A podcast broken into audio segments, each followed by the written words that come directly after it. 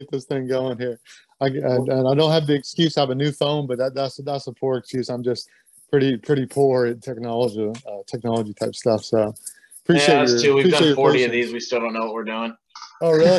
Yeah. We still So, mess it up. We just wing it. We don't edit them. We just throw it out there. You get what you get. Okay.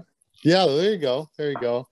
And I'm I'm assuming uh, if we need to pause, right, stretch break, restroom break, and that kind of good stuff, would if any of us need it, right, we'll just we'll just say so. We'll just speak up. Yeah, absolutely. Yeah, Yeah. good, good, cool, cool. All right, appreciate y'all. Appreciate. Yeah, y'all. we're fortunate enough to have a bathroom like 15 feet from us.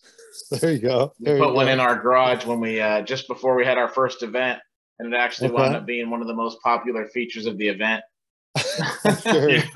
Several of the athletes showed up and said, "Whoa, you got a gro- you got a bathroom right here in the garage. This is fantastic." it was true. It's true. So what am I looking at behind y'all? What's that back there? Uh, it's just a wall of some grip stuff. And a punching Okay. bag and Yep. Got Is this is this, is Wing this where chun y'all right train there, all and the then time? punching too? Bag. tons of grip stuff. Okay. couple inch trainers, some other things. So like Our when we watch the videos and stuff, a lot of it's taking place right there in that same locale. Yep. Yeah, we hang out right cool. here in the Very garage. We were doing our Very interviews too. Yeah, we got uh, everything you can imagine in this micro garage. We got all our Atlas stones over here. We have a Hercules hold set up. I mean, it's crazy. Wow. Wow. How long is it taking y'all to, to get to that, you know, like to accumulate to that point where you have all that stuff? We just started at the beginning of the pandemic. Oh, we had oh, wow. um, a bench and some weights from high school, and then uh, we decided we wanted to get some more stuff and have fun with it. We made a lot of the stuff ourselves, so yeah. Okay. Yeah, I mean it's uh I mean we've heard it before, but I said it before, but so many things changed, right, with the pandemic. So yeah. um I, I was in the same kind of spot, you know, I I uh oh I can't even I don't even know where to begin. You know, it's it seemed like everything was was uh, s- every- everything was going and then all of a sudden everything shut down, you know. So uh yeah, I'm glad to hear y'all were able to make it work for you and get a space going, a good training space. Yeah, that's kind of why we started the whole uh, podcast and everything was to talk to others about how we could build our garage gym, and we did it during the uh, we built it up during this whole couch potato thing. So we got ideas from everybody we talked to, and Okay. that was part of the idea was uh, we would get those ideas from people that are doing it and then share it with people. The first guy we had come over here, Taylor, was our very first guest. Um, he has an obstacle course race set up in his garage. So he swings. He's swinging from Wow. implements around that he has attached to his rafters and whatever, just odd Wow. implements. Wow. Wow. You know, and he does he does his own little in his garage races on his obstacle courses, and uh, yeah, And how did y'all So- know him? Did you work with him or you? you Weirdest know thing is I actually met him completely on a whim. Uh, I was coming home from work after a snowstorm one day and picked up somebody's uh, chain link in my tire. So I was on the side of the road changing Okay. a tire in the pissing rain, and he uh, stops and pulls up beside me and asks if I want some help. And Wow. we Wow. chit chatting a little bit, grabbed his number, and uh, hung out a couple times with him, and then started training with him a few times. So Wow. Wow. That's a great story. That's a great story. that's So how that's I met that's the kind of that's the kind of person he is. You know, he helps somebody else and then yeah, he's still hit it off. You hit it He's off a really good dude. I like him. Cool. Cool. Cool. so yeah. so he- where where where is it y'all live? it y'all are living right now? Then you said snow. You mentioned snow and stuff We like that. uh that was we live in Vancouver, Washington, so we're in the Pacific Northwest. Okay. Okay. Yeah. And then y'all did, didn't I thought I thought I remember reading or hearing about y'all grew up somewhere like in was it like Gilroy or somewhere like that or one of y'all? That's Yeah. that's where he was born. I was born in Stockton. Yep. So okay. yeah. Okay. Okay. Oh. Very very interesting. Yeah, moved up to the northwest when we were pretty young, and uh, we've lived up here for quite a while. We're like ten minutes north of Portland. Okay. Uh, we've only been there once uh, to Portland on vacation for a week, but uh, you know, it was like a love at first sight kind of thing. You know, like, uh, and uh, so I, I don't, I've never been to where y'all are right now, but but that part of the country is really nice. Yeah, it's pretty much the Yeah. same. We're an extension Yeah. of Portland. Okay. Okay. Yeah. So you, Yeah, you can I mean, you got all the different kinds of. I mean, the food scene is like one of the best in the whole world, and you got some of the best coffee in the entire world, right? And Yeah. You got a lot of rain, and and uh, A lot of green. Yeah, yeah. It yeah, doesn't yeah, yeah. take it doesn't take long to travel to see mountains, um, the ocean, rivers, Yeah, valleys, everything. ocean. I Uh, mean, we did a four-hour drive through Texas recently to and all go I saw from, was uh, nothing. from Oh, yeah, I Dallas can't to wait to hear Austin, about that. And wait to hear uh, about that. Okay. we saw nothing, Yeah, we saw oil fields like- and nothing. Wow. nothing. Wow. Minus flat. wow. you wow, could wow. drive, you know, half that time here and go from the mountain to the beach, and I'm like, Yeah, you can go literally This is from the mountains to the beach to the uh, Olympic Peninsula woods, and then you could be in like a lush land of greenery. Yep. Oh my gosh. Oh my Like, gosh. wow, it's amazing. So I couldn't believe how you- much open space. Yeah, Yeah. So how long? How long were you all there in Texas for a whole week or a few days? We were what? there four days. We decided Four to fly in okay. early for competition. Got there actually Thursday morning. Went and toured Okay. AT and T Stadium, hung out, and then uh, Adam actually found out that he we were in town. So he's like, "Hey, what are you guys doing in Texas already? It's only Thursday." And we're like, "Oh, we're just hanging out tours." Then he's like, "Come over for dinner." Oh, so cool. So So cool. we hung out with Adam on Thursday. By the way, he did tell us to make sure uh, he uh, he said hi. So Oh, Yeah. he's he's he's great. I I I uh, I've only gotten to be around him one time, and it was in Finland of all places. yeah, I don't, I don't, know, I don't know if saying. you, yeah, he yeah, tells us all weird, kinds of you know? stories from that We're Finland trip. all the way, all the way over there. That's that's when we meet, you know, for the for the first Yeah. time. But uh, yeah, he's he's really easy to get along with too. And uh, of course, you know, he's he's been around for a long time. I don't I don't know how old how old he is. Did he mention how old he is? I think he's He only like seem that old. 38. Oh, so he just got started really young then. Yeah. yeah. Okay, okay. He must have been in his teens or early twenties or something. He was doing grip some of the uh, stuff. when he was in the military, so like 18, 19 years old is Yeah. when he started doing Oh, grip. Okay, okay, okay. Yeah, That makes that makes sense then. so That he's makes been in about 20 years now. Yeah, Okay. Yeah, because I, I can I can remember hearing about him like long time ago. So I see that makes sense. And Yeah. then and then you all got to meet Tanner too, right? And, and else Yeah, Tanner there? was there. okay. yeah. Tanner's a monster, man. He's going to be the future of grip sport for sure. Oh, it's- it's really really frightening, right? You think some of this stuff. I mean, uh, we we have these phrases like a whole nother level, right? Yeah, Yeah. Yeah, and it's kind of like Carl, Carl, big Carl Myers co. You know, yeah. and Tanner, and there's some of these folks that just you have a certain conception about what you can do, and then you see what these folks are doing, and it's just yeah, whole nother level, whole nother level. And you But we think need we need this that like. Intense monster guy? No, he's just this really calm, gentle dude that just walks up and just lifts insane weights. Yeah, yeah, yeah. yeah, Analyzes yeah. the hell out of every single thing that he's doing before he does it Yeah. and then lifts Uh-huh. it. It's like, oh, Uh-huh, uh-huh, all uh-huh. right. And and and I don't know, I don't know a whole lot about Tanner. I, I know like he started. Y'all could probably correct me, but didn't he start off in climbing, and he did all that through high school and stuff, right? And then Yeah. Yeah. He found was he a likes climber at first. more, even more. But he probably still does some climbing, doesn't he? Yeah, he was like 80 kilos when he started in grip, so he was still the weight like he could do a ton of climbing. I'm sure at his weight now Okay. he doesn't like, do as as Yeah. much of it, but he did Okay. like a one-handed golden potato pull-up while Yeah, I saw that. you I saw that. Yeah. Okay. He Is that, actually like, said he is that way missed beyond climbing, so I don't think he does far? it much anymore. Wait, wait, say that again. Sorry. He was said he misses climbing, so I don't Oh. think he does Oh, climbing maybe he's not anymore. Actually, much. Okay. so it's kind of Well, he knew he knew that I was trying to start doing a little bit of calisthenics, and he was telling me um, when he was on a climbing team, they did a lot of this kind of stuff, like the the levers or whatever they're called, all that kind of stuff, front levers and stuff. And so he he he had some tips for me, but his tips were like, you know, twelve steps ahead of where I was. So like, oh, Yeah. maybe one day I can try your tips. You know, I appreciate it. But uh, and then and then Adam, what was that thing that he posted uh, not too long ago? Adam Glass, he was doing like a um, like a skin the cat or something, but he was doing it like on a thin pinch or something. Did y'all Yep. see that? It was Yeah, from he a does few that years crazy back, stuff. right? But he reposted it. Yeah, so him him too. Those those two. But we, we need that, I think, you know, inspire us all. So yeah, he does like L sit pull-ups on like, you know, pinch blocks. uh-huh. Uh-huh. He was going, come on, man. And It's and the crazy. ability and the creativity too, right? Just to think of that, to try it. Yeah, I I think. And it, what's cool is they're not like super tiny guys doing it either. I mean, Adam's probably 200, 215. Yep. You know, about Yeah. six two. So Yeah, yeah, yeah. No, I not a little tiny guy. No, that's that's what. Yeah, we need we need to see more of that kind of stuff. I mean, you know, that's that's that's where I'm coming from, and that's one of the big reasons why I'm working with that team, my team SAS, the team of older women lifters that I have, and I know y'all work from you you work with people from all different uh, walks of life, all different age groups, all different abilities, and uh, Yeah. it's the same same kind of concept. You know, wanting wanting to show people what other people can do, and so they don't just think like it's got to be a certain type of person, whether it be size or age or gender or whatever. You know, Exactly. Absolutely. yeah, we we can do more, right? We can all do more and encourage other people to do more. So Yeah, that's why uh back the very first person we reached out to when we started doing our online interviews was Joy.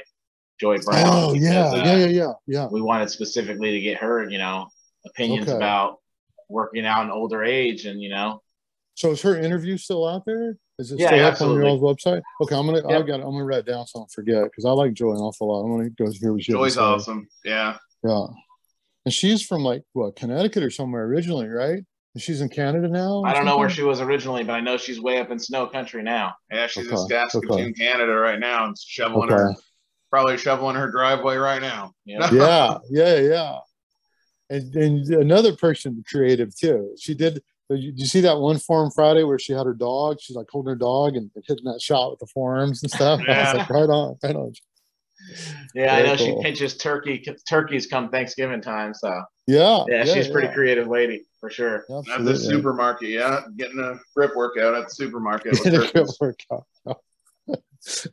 so um, Betsy, who I've been working with for, for quite a while, is 82 now, and every time she comes back from Costco, she always has a story because one of the things she picks up is a 40 pound bag of kitty litter, and inevitably, whenever she goes to that aisle to get it, other people come around. It could be men, women, younger, whatever, but they always assume because they they look at her and they say, okay. Here's an older woman. She must be weak. She must need help. And they come rushing over trying to help her. And she just kind of looks at him and, you know, she's polite and stuff, but she grabs it, you know, throws it over her shoulder. That's awesome. yeah. Yeah. So this, I'm, I'm with you. I'm with you. I, I, Yeah, and we love just talking to the super elite athletes too, because you find out how normal they are, and they all started somewhere, and they were just as crappy as we were, not worse. yeah. Oh, absolutely. Absolutely. And they probably, they probably enjoy talking about all this stuff. Right. And Oh yeah, I would think, yeah. there's so many. I mean, in this community, it's just full of nice people. It's just been a wonderful thing to um, discover and see that you know you could talk to pretty much anybody, and they're going to be the nicest can be. I totally agree. I totally agree. And pe- people that don't know about it, like they might think we're exaggerating, but but it totally seems true. And I, I y'all know Bill Weiss out of um, L.A., California, and he's uh, he's worked with Odd Haugen for a long time. And Yeah, Bill was talking about compared to so many other sports, and he's been involved with. He said exactly what you were saying. He's like, yeah, you know, we have competition, of course, and people want to do well, but the camaraderie is probably a bigger part of it than the competition part. And he just likes how everybody tries to help each other and cheers. I mean, loudly cheers for each other, you know, Nah, like it's their kid or something. They're just like Yeah. screaming, you know, and somebody they might have just met, you know, and they want them to get that lift, whatever it is. Yeah, I think a lot of things are kind of coming together in grip sport. You know, it's it's kind of a young sport, but now everybody's sort of figuring out how to train. And with the camaraderie, everybody's willing to share more knowledge. If you got into grip sport 15 years ago, you'd have all kinds of different stories about how people train, but now it's starting to come together and, you know, people Yeah. have the same lifts in mind and the same, you know, goals to try to get big axle or big Yeah. Saxon lift or whatever Yeah, it is. absolutely, And, uh, absolutely. I think you can learn a lot more from the people that are doing it now. I mean, it's kind of like an interesting time. I think I'm just kind of building off your comments. I totally agree. But like, it's growing a lot. But Yeah. at the same time, the total size of the community is relatively small, right, compared to other ones. So Oh yeah, you get a lot of new ideas and fresh blood and new competitors, but at the same time, it still feels small enough that you can talk to people and get to know people. And uh, yeah, Yeah, exactly. No, I You totally can just- agree. talk to the Michael Jordans of this sport, Yeah. you know, and that's pretty cool. You can't normally Yeah. do that. No, no, good point. Good point. Good point. it's like you Yeah. uh, going to an NFL combine workout to try to make the team, and we're down here in middle school uh, football trying to play, and it's not like, come on, guys, hurry up, you're messing with us. You know, we go to the competition, and they're like, who cares if you're lifting 80 pounds less than us? You know, they're excited. Let me show you how to do this better. No, You know, yeah, strong. Let's get it. Let's get a PR. Yeah. That's fine. Yeah, Yeah. yeah, absolutely, absolutely. And I mean, the size of the community, and then the fact that most of us do it because we enjoy it. Like it's, uh, I mean, some of us, like I would say myself included, because my my day job, so to speak, is strength coach. But uh, for a lot of us, it's just about the um, you know the love the passion the, is a big part of our life. It's not monetized it's not a job per se. And so with some of these other you know pro athletes that's that, i mean doesn't doesn't excuse them being a jerk and not talking to somebody not giving them some tips. But uh, i just think their mind is in a different place. They're thinking about differently you know i don't know if that makes any sense or not I kind Yeah, of think absolutely does. off Yeah. the top of my head but you know Yeah, for sure. And I think the, the sports, uh, you know, with fresh blood coming in and good ideas coming in, it'll keep the veterans excited because uh, I was just talking to Adam earlier today and uh, he was saying, yeah, there's been some amazing dudes in grip that aren't around anymore just because they got bored with the sport or, you know, just there was Yeah. nothing, you know, nothing to challenge them anymore. Yeah may, and maybe some of them will wander back too That'd right? be cool. Right? Yeah, yeah. I think you know they they. I think some of them are out there and they're keeping tabs on what, what we're doing, and and if they like what they see, they might be a little bit more encouraged to try it.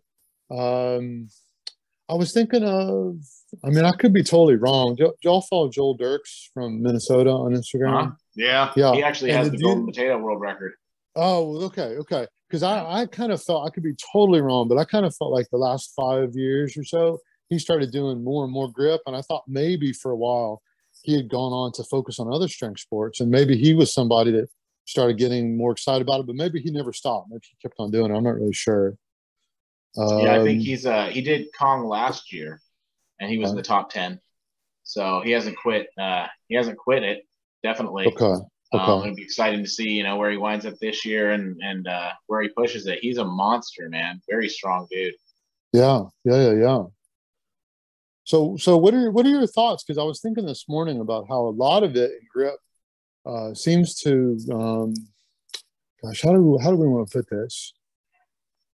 Okay, so like a big part of it is the products themselves, right? The tools, the toys themselves, and and y'all are another example of people that are creating new things for us to try and for us to do.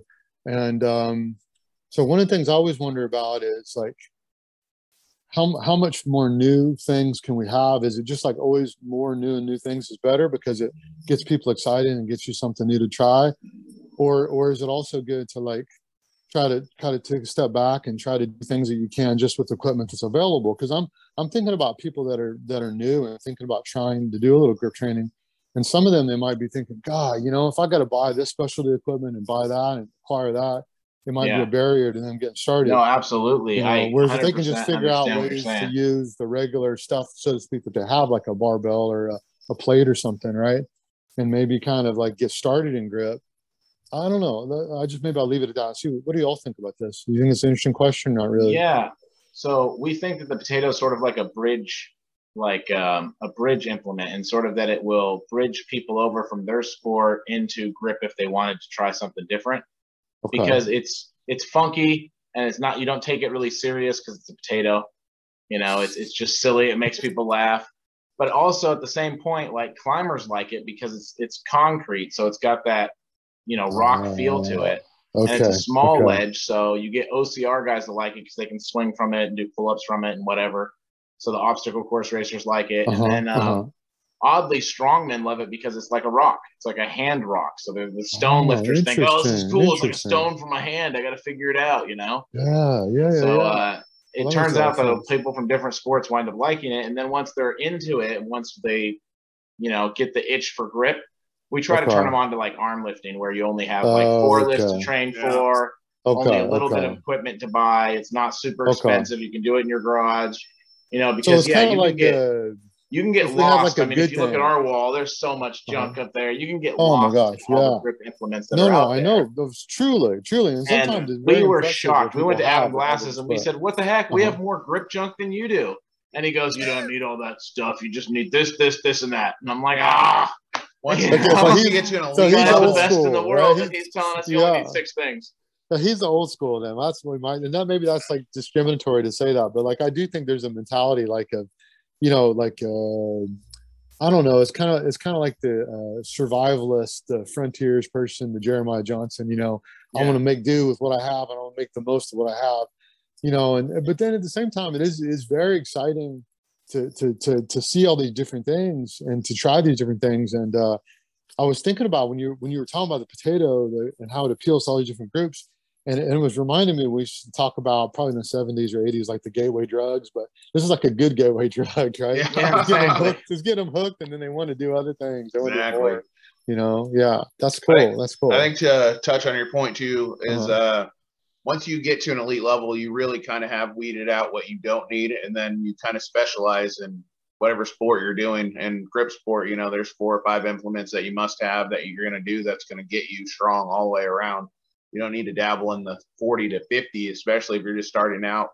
Now you there's so much information you can get help and be like, oh, it's not going to cost me thousands of dollars. I really only need a few things. And, That and I reference that to bowling too because new Yeah. technology in bowling's ridiculous. There's so many different types of balls and all kinds of crap. People have like 30 bowling balls. And you don't need 30 bowling balls. You need Right, four. Right. Okay. So I, well, I, well, I want to say in, in this this case, uh, there's a the phrase that uh, my spouse and I picked up this sometime this year, and we say both both things are true. You know. So what I, what I want to say here is like on the one hand, doesn't matter if we're talking about grip. I, I love I love the analogy of bowling too. I love bowling, and I, I, I I'm connecting with you on a lot of levels there. But I think both things are true. So in other words, like you could get by with less and less and learn how to use what you have more and more Yeah. and a lot of it is about your time, your your experience. Uh, Adam Glass was was one of the folks that used to talk about when when a lot of newcomers will get really technical and try to talk about all these different aspects of technique and form. And I remember he used to tell them, "It's not technique, it's time. It's how long you've been doing this for. You know, and you're Yeah. going to learn it. You're going to figure it out." Uh, so I think on the one hand that's true, but I think on the other hand, like having more technologies or having uh, new methodologies, whether it be ways of training or periodization or whatever, could be helpful too. You know, so I kind of uh, I don't know. I don't think there's anything wrong. I think it's actually useful to say both things are true, and maybe depends on depends on what we're talking about. But I think it's a huge question issue that you're raising about about that. Um, I, uh, Yeah, I think the I, technique, I, sorry. Go ahead, please. Go ahead. I the don't wanna- I don't technique's very monopolize. motivating when you learn it. You know, Yeah. Uh-huh. um, like we, you know, I was bending nails wrong, and then when I learned the technique, I was able to smash a lot bigger nails, and it made it motivated me to train harder. Same thing with tearing cards. You know, Okay, you have to get the right technique to tear a deck of cards, and then once you have it, it motivates you to want to do more. So how did how did you learn? Did you learn from like watching other people's No, videos? or interviewing these to people. We Oh, got okay, them and then they would talk about it. And people. say, Yeah, Okay. There's a couple. okay. Uh, we reached out to a couple people that are really good at card tearing and made sure they showed us, you know, on video exactly how they make the little S bend and how they do all the Okay. tricks that you know you normally wouldn't find out because So, so you feel like on your own, it would have taken you forever. Maybe you wouldn't have stumbled upon them at all. But probably Exactly. because there's almost nobody that shares it because they're still traveling strongmen that make money off of off of doing yeah, that stuff. Yeah, You stuff. know, so there's still smoke a and part mirrors, of this trick that is it's somebody's career. Yeah, yeah.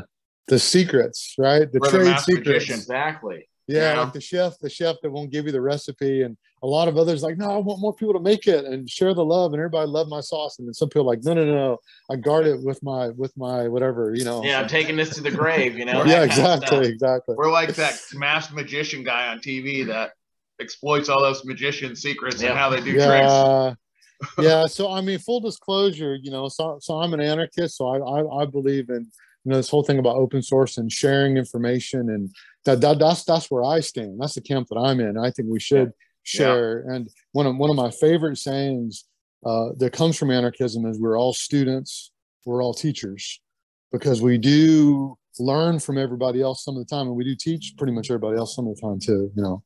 So I, I would like to see more of that sharing but but I, I hear exactly what you're I understand what you're saying. Some people are not coming from that position. They're like, I gotta guard this, I gotta guard Yeah, this if I want to keep it. Yeah, I just don't happen to share that point of view, but I understand it, I think. Yeah.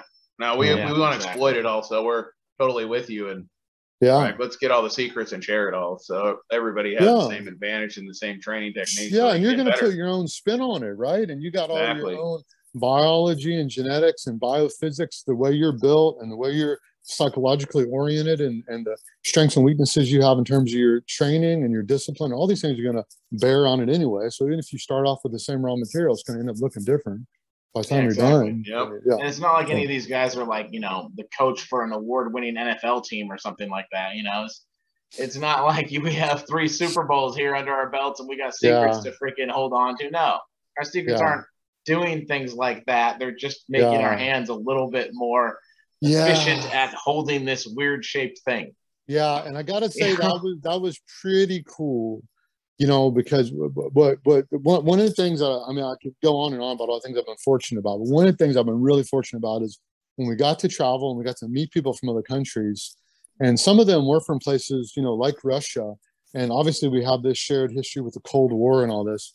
It was so cool to see everybody just jumping right in, like in the warm up room and giving each other tips. And of course, we didn't speak the same language, but a lot of this stuff is kind of universal, where you can you can gesture and you can point and you can do things.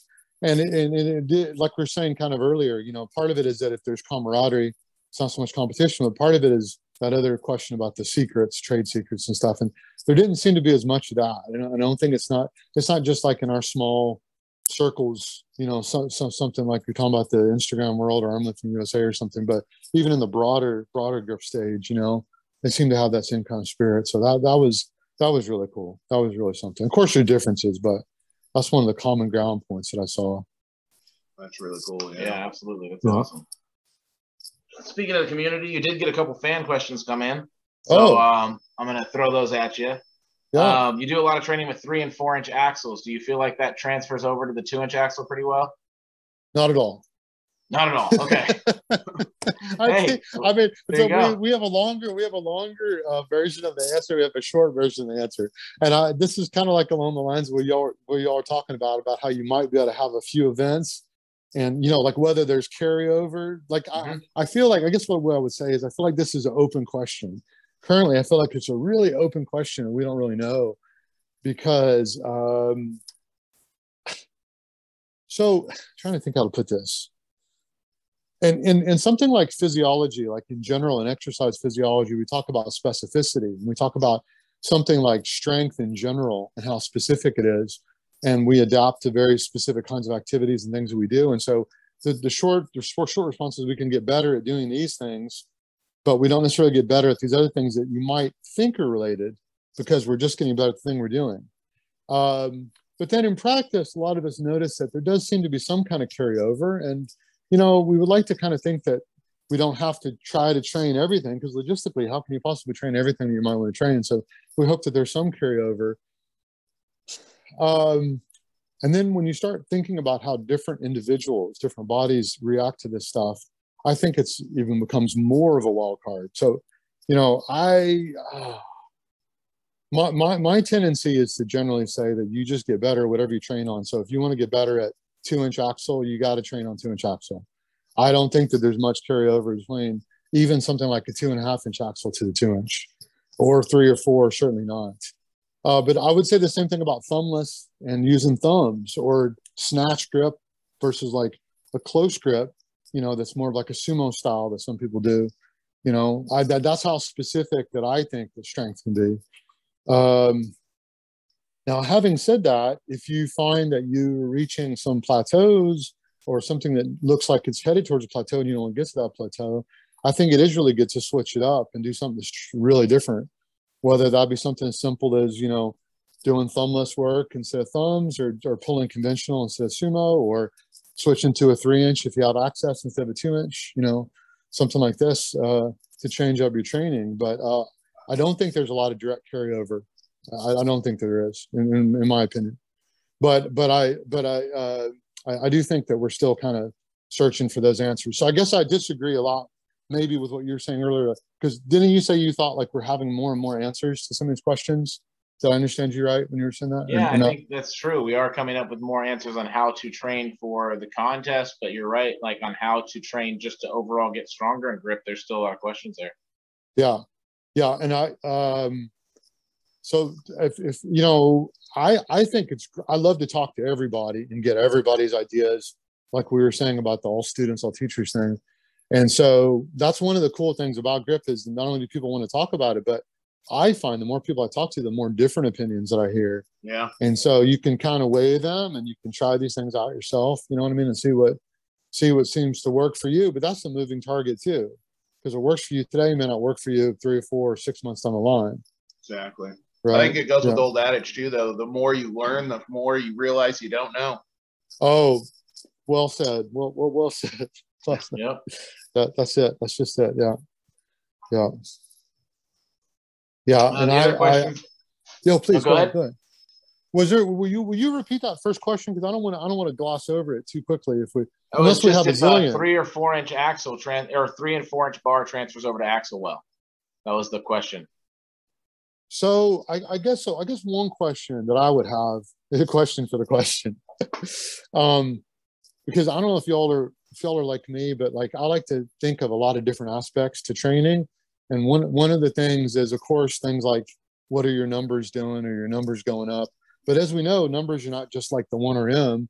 It could be something like you know doing doing more reps at a comparable weight, or doing a longer hold at a comparable weight, or Yeah. a slightly heavier weight for the same amount of hold, or resting less between sets but able to do more volume or whatever right? There's a lot of ways even just uh, empirically to look at that kind of progress.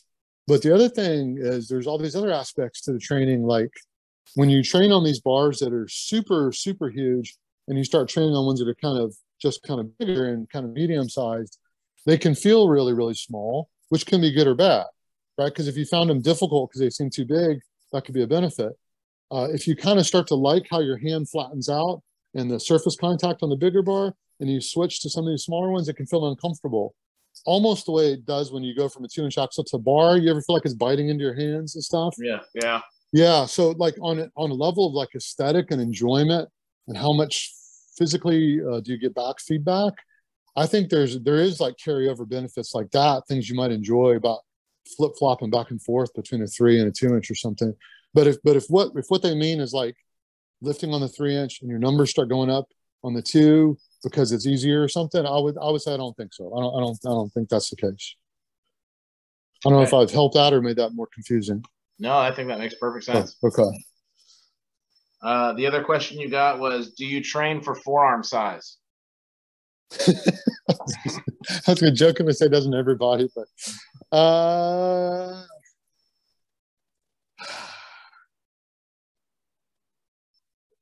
do I train for forearm size?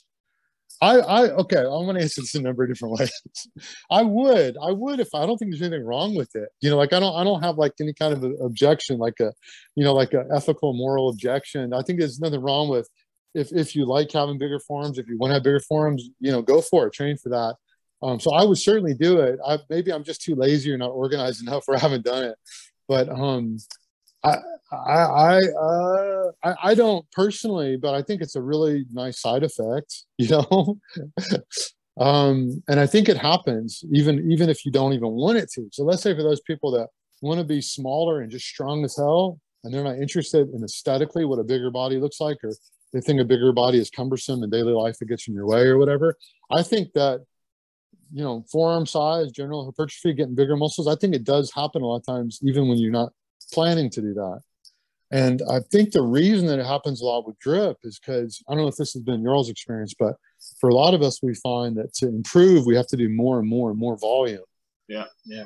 And the more sets and reps that we do, and the more time and attention, so to speak, I think it just contributes to the, you know, the the precursory factors that end up affecting the hypertrophy and the muscle growing. So even if you don't intentionally set out originally to get bigger forearms, I think it's going to probably happen.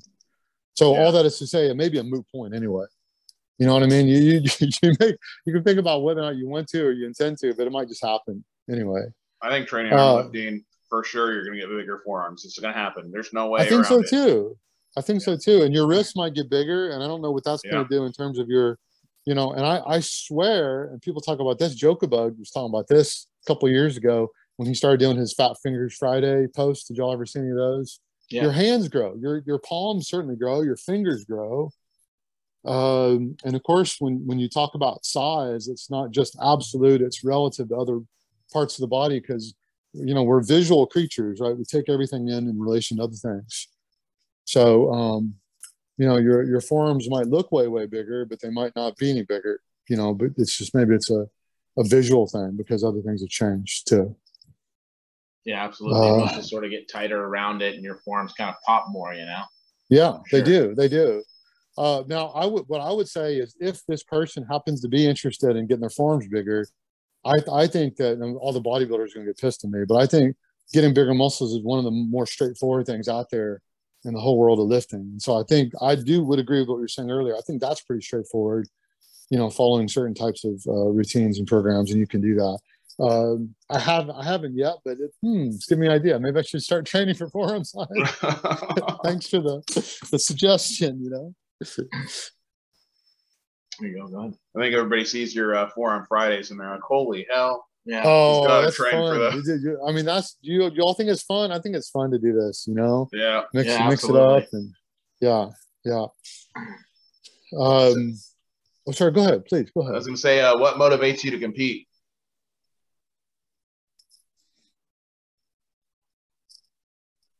Uh, I, I I like just like being part of the club. You know, like like one of one of the folks that's up there doing it. I love lifting with people. I mean, I absolutely love it, and it doesn't. It's even more fun when it's up on stage and it's for a contest. But Yeah. pre-pandemic, you know, in the before time, so to speak, I would love to train with a big group of people. There's nothing better than getting a big group of people together, and all the all the better if we were training the same implements and grip and stuff. But sometimes it wouldn't even be that. Somebody might be doing a barbell deadlift and somebody else is on the Rolling Thunder, and we're just in the same space, you know, lifting. I love that. Yeah, And when it's up yeah. on stage and it's just that added excitement and stuff, it's just how much better. So that's that's that's that's why I do it. That's you know, Awesome. yeah. I And it should back up real quick and before. just say Yeah, uh, for the people that don't know you, uh, go ahead and Uh-huh. introduce yourself. Tell us about you and you know how you came to be. Yeah, absolutely. Can I get a little little sip of my water here? Absolutely. the thing so it doesn't. Uh, All right.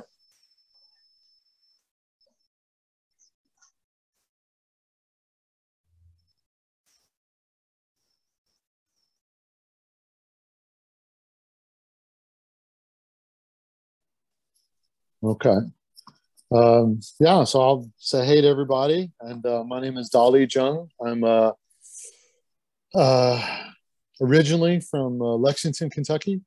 And if you follow my Instagram, you know, I'll use these these uh, kind of funny hashtags like the Chinese from Kentucky and the Asiatic menace and things like this. And uh, I'm I'm half half Chinese. Everybody on my dad's side of the family is from from China. Uh, my dad did come over as an immigrant and uh, born and raised in Lexington, Kentucky, and I was uh, fortunate to to spend my my childhood there and young adult years there until I went on to college and started moving around for work and for school and whatnot.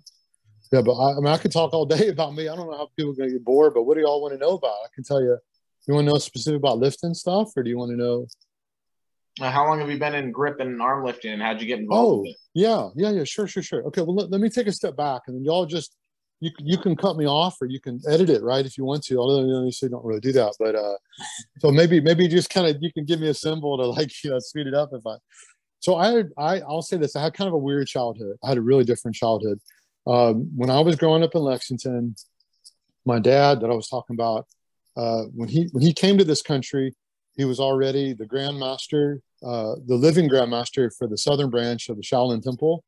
Um, and so what he did when he came to this country, besides being a college student, was he started to teach Shaolin Kung Fu, martial arts, the, what he called karate at the time, uh, to anybody basically like that wanted to learn it. He would go to the YMCA, he would teach some classes, and yeah, he'd make a little money, but it was more about what we're saying about teaching people how to do this stuff. And uh, uh, so eventually, what happened? Uh, my mom met him through the martial arts world, and they went to school together and stuff. And so uh, when I was a kid, my parents had a, had a gym, and it started off as just like two martial arts dojos, and then eventually it became a big place they called the Sports Center, and they had everything from racquetball courts and Olympic-sized swimming pool to a full gym, and you know we had uh, the martial arts going on upstairs, and we had all these things. And so as a little kid, I would just hang out at the Sports Center. I would sit on the floor and watch the powerlifters lift and watch the bodybuilders lift, and you know, I was like, just look at him in amazement. You know, this guy, Yeah. Cecil Blankenship's got 600 pounds on his back and he's squatting. He's like, "God, you know, how in the world can, you know, Yeah, it's crazy. it's just, it's uh, crazy, crazy stuff. And because it was a bigger facility and kind of a medium sized to small town, anybody that would come through town, like for a rock concert or for like WWF or whatever, they would all work out there. You know, so we had like Macho Man Randy Savage working out there. You know, Bruce Springsteen comes for a concert or something. He comes here and works out. You know, That's crazy. all, all this kind of stuff. Yeah, it was really, really cool and really That's weird awesome. childhood. Really weird childhood. And so my mom was already a black belt and she was studying martial arts, uh, but she was also teaching what I guess now would have eventually turned into group exercise. But at the time, they didn't really have something like that. And she called it trimnastics. And the idea was, well, what if we just got people together and it was mostly women and they wanted to like lose some weight and they wanted to do calisthenics. And what if we all just got together and did leg raises and sit ups and push ups and stuff? And, and so they did this. And uh, I, I remember her talking about this is in the mid 70s, uh, mid 1970s in Lexington, Kentucky, uh, with a sports center. And she said, you know, we couldn't even get financial backing originally from two or three of the banks to start the sports center because we told them what we had in mind and they were like you can't have men and women working out together in the same place. I mean that that's not going to go over you know? Men they want to they want to be in their bath towels and they want to talk about their wives and they want to and and so they were like adamant. And my dad part of it was he's really stubborn and he's a, idealist and a dreamer and all this and he's a he's an immigrant right? So he doesn't understand you can't do this.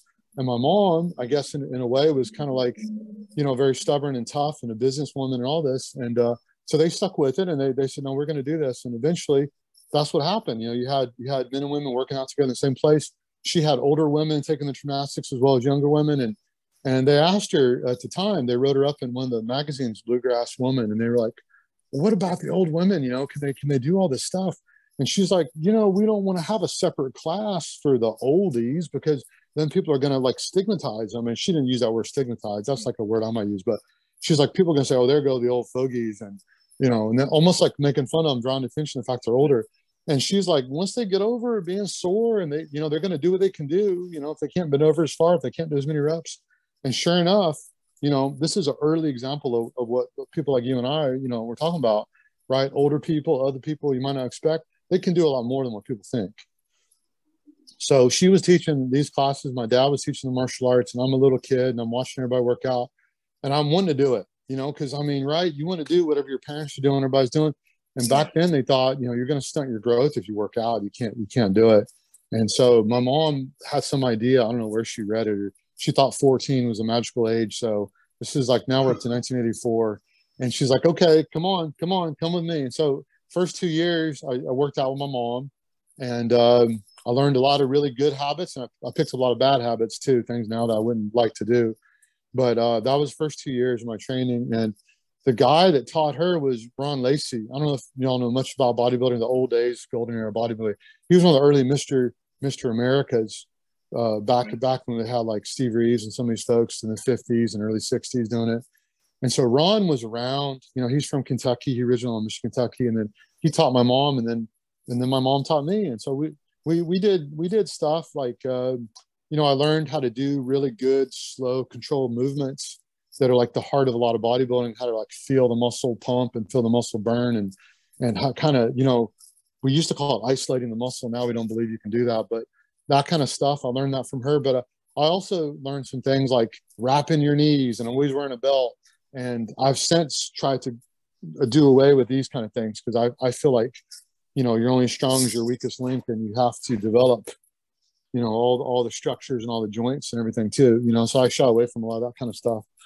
But um yeah so i started off in bodybuilding you know because that's what my mom did. And I, I did some bodybuilding contests as a teenager.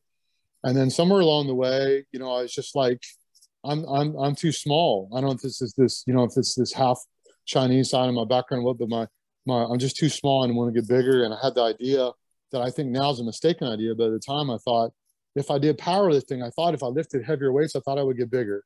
And so as a as a 18, 19 year old, this was important to me. I saw I kind of laughed at that question about the forearm size because now I don't I don't I don't give a crap about that. But then I thought, oh yeah, I want to be bigger. And so I started powerlifting, you know, thinking I was going to get bigger.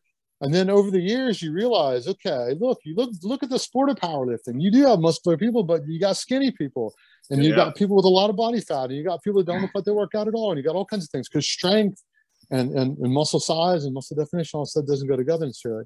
So um, I did, but I found out what I found out through doing that for years and years. I just loved, loved powerlifting. I loved lifting heavy. There's nothing like the feel of a heavy weight on your back for a squat or pulling a heavy weight off the ground for a deadlift. And so I did that for the bulk of my lifting career, you know, 30 years, 20 some years. Let's see, from the time I was 18, 19 until maybe about eight years ago. I'm 51 now. So what, what would that? That's hard math to do. Anyway, a long, long freaking time I did that. Yeah, I did. I did, 43. did, did yeah. powerless. There you go. There you go. Sorry, my arithmetic is not. Uh, yeah. So, so at some point, I'm like, I'm, I'm getting to your question. I promise with the grip. So I'm doing powerlifting and I'm, I'm getting stronger on powerlifting. And um, one of my favorite things to do was a deadlift. And you know, I had at one point, I think what it was was I, I took a kind of an honest, hard kind of a look at myself, and I was like, okay, you know what? This is great that you can deadlift all this weight, and this is really nice and whatever. But look, look what you're doing. And so, like, what I was doing was, you know, on something like a hex bar, right? I was getting up to mid 700s, and on a straight bar, I was getting up to over 600. But I was using straps, and I would switch over from my regular double overhand somewhere along the way, you know, 400 or so. I'm like, okay, it's too hard for my grip. And it wasn't just a matter of using chalk or just a matter of using like a hook grip. I would I would start strapping up. I start using straps. And so, you know, come on, come on. You can't even pull 400 or more without having to use straps. And so, like I, I like I said, I took a hard look at myself and I got very disappointed. I got frustrated. And so I'm like, look, buddy, you know, grip is your weak link. Your grip sucks. You're weak on grip, and you need to get your grip better. And so what I did was I just quit the straps cold turkey was the first thing I do. That was kind of like my foray into grip was just quitting the straps and saying I'm I'm not ever going to use the straps again. And and I think you know now in hindsight, I think they can be a very useful tool. I just didn't have the discipline because I I've seen I've seen people that can use them well. And and one of the people I know you know this guy, and I'm going to screw up his last name, so I'm going to try. But you know uh, Alexei the Tank, Uh-huh. Alexei Yeah. the Tank, the Russian lifter, Mhm. has to be, if not the strongest, one of the top four or five strongest people in the world on things like an axle deadlift, right? I mean, things things like other people dream about. He can shrug that axle, right? Over 400, Yeah. shrugging it. And so when I saw Alexi uh, warming up at some of these these events, like when he come out for LA Fit Expo, I'm like, that freaking guy, he's just he uses straps, goddamn, it, he's uses straps. But he did them in a very strategic, disciplined way. He would use them to save his hands all through the warm up, and then when the time came, he set them aside and not, not use them. And I wasn't like that. I found I used them too much. So my my way to get into started getting a grip like eight years ago was I just quit cold turkey, no more straps, and I never used them. And uh, of course, at first, all my numbers were took a big hit, and then eventually, slowly, my grip started getting stronger, started getting stronger, started getting stronger, and then it got to a point where I felt like, you know, I liked it enough that I that I wanted to focus more on grip because um, I, I know I'm not I'm not ashamed to say this. Like I, I will uh, try not to badmouth anybody, but like I, I do find that some of the advice that I was reading, I'll just say that I'll just keep it anonymous. I was reading out there was things like just train your grip once a week. You know, treat it treat grip training kind of like you do squats. It's very serious, so you only you'd only squat like once a week or less. So just train your grip once a week. And I I believe that foolishly. I realize now I was naive, and I don't know why I thought that was the case. And so um, I trained grip for years, but I think I made slower progress than I would have uh, because I was only training it like once a week. Uh, but my deadlifts did go up, and I wasn't using straps, so my deadlifts were going up. And then um, uh, I would say four, four or five years ago, um, I met Clay Edgin. Do you all know Clay? You all gotten a chance Yep. to meet Clay Yep. yet? Okay, I met I met Clay uh, here in Santa Cruz, and at that time um, he owned the Santa Cruz Strength Gym, and I've I've been training grip, um, you know, over at some of the other places where I was working out, and I kept hearing his name come up. And anybody that knew him kept saying, "Oh man, I can't believe you don't know Clay. You, you got to meet Clay. You guys would hit it off, and you train some grip together." And uh, so I was like, you know, yeah, I keep hearing that, I keep hearing that. And for whatever reason, you know, we, we've been here almost 10 years now. Um, I didn't do it right away, just busy, I guess, work and one thing or another. And then finally I ended up going out there four or five years ago. And, and sure enough, it was just like they said, like we hit it off right away. We started training grip together. We became training partners. And then um, after a year or so, um, you know, in the time with training with them, one of the things I realized is, is uh, this idea that you got to train it more. I mean, that that's that's like if I could have one one single piece of advice to say is that grip seems to respond to high volume of training more often, more sets, more just anything more, more, more volume. You know, a, a lot of the strength sports, including powerlifting, uh, you know, we have to do a lot more periodization, a lot more rest days, a lot more time off. And I feel like, in my experience, and people I've worked with, I feel like the more we throw at the hands, the stronger they get. And I think that's one of the big lessons that I learned from Ricardo, uh, from from Clay, and by extension from Ricardo and Odd and some of the other folks uh, in this neck of the woods. You know, when we would get together uh, to train or go to meets and stuff, was it, it's volume, high volume training grip all the time. Train it twice a day if you want to. You know, and and that's certainly that's certainly been confirmed when we have the opportunity to travel overseas and talk to people like in Finland. You know, we we talked to Arto, we talked to Mm-hmm. Hari and all them. Those guys train grip three or four times a day. I mean, you know, it's like you can't train it enough. It just gets stronger the more the more you throw at it. You know, so so that's what I, well, that's what I'd say. My initially the way I got started in grip was recognizing it's a weakness. I got to improve my grip, and then meeting up with Clay, I learned that you got to train it more often. You got to do more for it. And then and then what happened was Clay was the one that encouraged me to do my very first contest. In, in 2018, uh, he was going to do the LA Fit Expo, which has gone through different names. Y'all, y'all might know it as I think they call it the U.S. Arm Lifting Championship now, right, or American Arm Lifting Championship. But it, we always call it the LA Fit Expo, and that was one of Odd's big contests. And these were the ones that people like Alexi would fly from Russia all the way here for the weekend to do that contest. You know, this kind of thing. And um, that was my very first contest. Was was that Wow. contest, and I was a heavyweight, and I'm in there with people like Alexi and Carl Myerscough, right? Big, big, big Carl, right? He's from another planet, so strong, and and you know, like this is these are the people that, that were in the same uh, the class that I was in, and yeah, it was it was something. But you know, that's that's one way to do it, right? Jump in, jump in the deep end, and, and see if you can swim. You know, and I, I definitely learned a lot you know, like like we are saying at the outset, right? How we're all students, we're all teachers. You just watch everybody, take notes, ask them a million questions, Exactly. you know. and like what you were saying too, like when you get to know people, like you find they're really nice, really Yeah. approachable. Like in the Yeah, gym absolutely. or whatnot, they might give off this, you know, stay away from me, but that's just their posture for the gym. They're not really like that when you talk to them. Yeah. That's why we went to North Texas was to learn. We knew the North Texas crew was going to absolutely murder us and anything, but like they're the best in the world over there. Let's go Oh yeah, see what they know. And you can see the you can see the creativity working, right? You can see the wheels turning, so to speak. Yeah. those guys come up with come up with stuff you know like who, who do you remember whose idea it was about trying that one arm uh, pull up on that golden potato did tanner just want to do it or did you all say hey could you do this or how did that come about I think it was Adam's idea. He's Yeah. like, I bet you Tanner could do a one arm pull up on a potato. Yeah, I think he threw that out before anybody else had even tried it. And, and and there's there's no limit there's no limit like the next time you see someone like this he might be trying with four fingers or three or whatever Yeah. right it's just like what's the next level trying to yeah yeah Yeah, that's pretty good darn- stuff Pretty wild. Those guys yeah are pretty darn strong. Yeah, it was cool to see.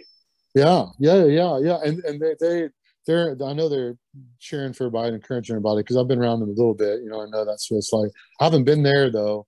We we got to live in Houston, but we never made it that far up. Yeah. Yeah. So you said Well- you're in Santa Cruz now? We're in Santa Cruz right now. yeah, we've awesome. been here probably close to ten years, I think. So do you train with Yeah. Ricardo and Odd regularly, or do you get to see them? I mean, I know it's a Yeah. little ways, but it ain't that far. Yeah, uh, I have not been to Ricardo's Grip Garage yet. He he is so gracious. He's invited me so many times, and I want to go. And you know, the the latest excuse has just been the pandemic because for going on two years now, we haven't done any contests or anything. Um, but I've gotten to do quite a few contests with Ricardo because when Odd would have contests like in San Diego, because you know we have friends and family in San Diego or San Jose. You know, we just jump Yeah. on the we just jump on the bus and we go to San Jose. And so I've gotten to do a lot of contests with a lot of those folks, but I haven't been to Ricardo's place and seen his grip garage. But I feel like I know it from watching all the videos over the years. Yeah. You know, yeah. Yeah. We're And I trying to bring him up interviewed him. north. Y'all did an interview with Ricardo because I watched some of that too. Yes, he's awesome. Yeah, yeah, and he's a good example we're talking about, right? Because Yeah. because Ricardo is a big time believer in the specificity of training and the numbers and doing Yep. things this, this way and that way. Yeah, yeah, yeah. We're trying to bring him up north for a contest because we do arm lifting, and that's what our Golden Potato Championships is all about. So we're hoping Ricardo will come up here and compete against us. I hope he does too. I hope he does too. I was gonna say, such- you should, Such uh, a great ambassador. you He come up loves with the him. sport. Man, he loves the sport. You, you come up to the Pacific Northwest too and come compete in that contest. It'll be fun. Yeah, I would love to Bring- do that. I would love Bring to do all the that. We'll have to- Californians up. Yeah, Yeah, a nice break from 115 degrees in the middle of July. That might be Oh, yeah. 115 now here. Yeah. Never know. Is that is that what what are, what kind of numbers did y'all? Are you talking about in the, in the July? You hit those kind of numbers? Not normally, no. No, the oh, last okay, year okay. though, or this year in Okay. June, we hit 117. Oh, yeah, we did have some crazy heat this past year, but normally no. Yeah. Normally it's in the upper 80s, Yeah. low 90s. No, no, my my my favorite, like, because where I, where I grew up in Kentucky is very mild. We definitely get four seasons, but they're Yeah. all relatively mild. But Yeah. of the places we've been fortunate enough to live, my, my favorite are the ones that are a little more extreme. So we got to live in Butte, Montana, and I loved Ooh. loved loved the weather there. We got to live in Syracuse, New York, for seven and a half years, and that was probably my number one favorite in terms of weather. Tons and tons of wet, wet snow. I mean, we would get 200 plus inches. You know. Oh, yeah. wow. You'd love the to live winter. where Joy lives then. Yeah. Oh, Snows all the time there. You know, I just I deal with that better. I, I don't As long as it's zero degrees, she's like, okay, good. I can train outside. It's zero Yeah. or higher.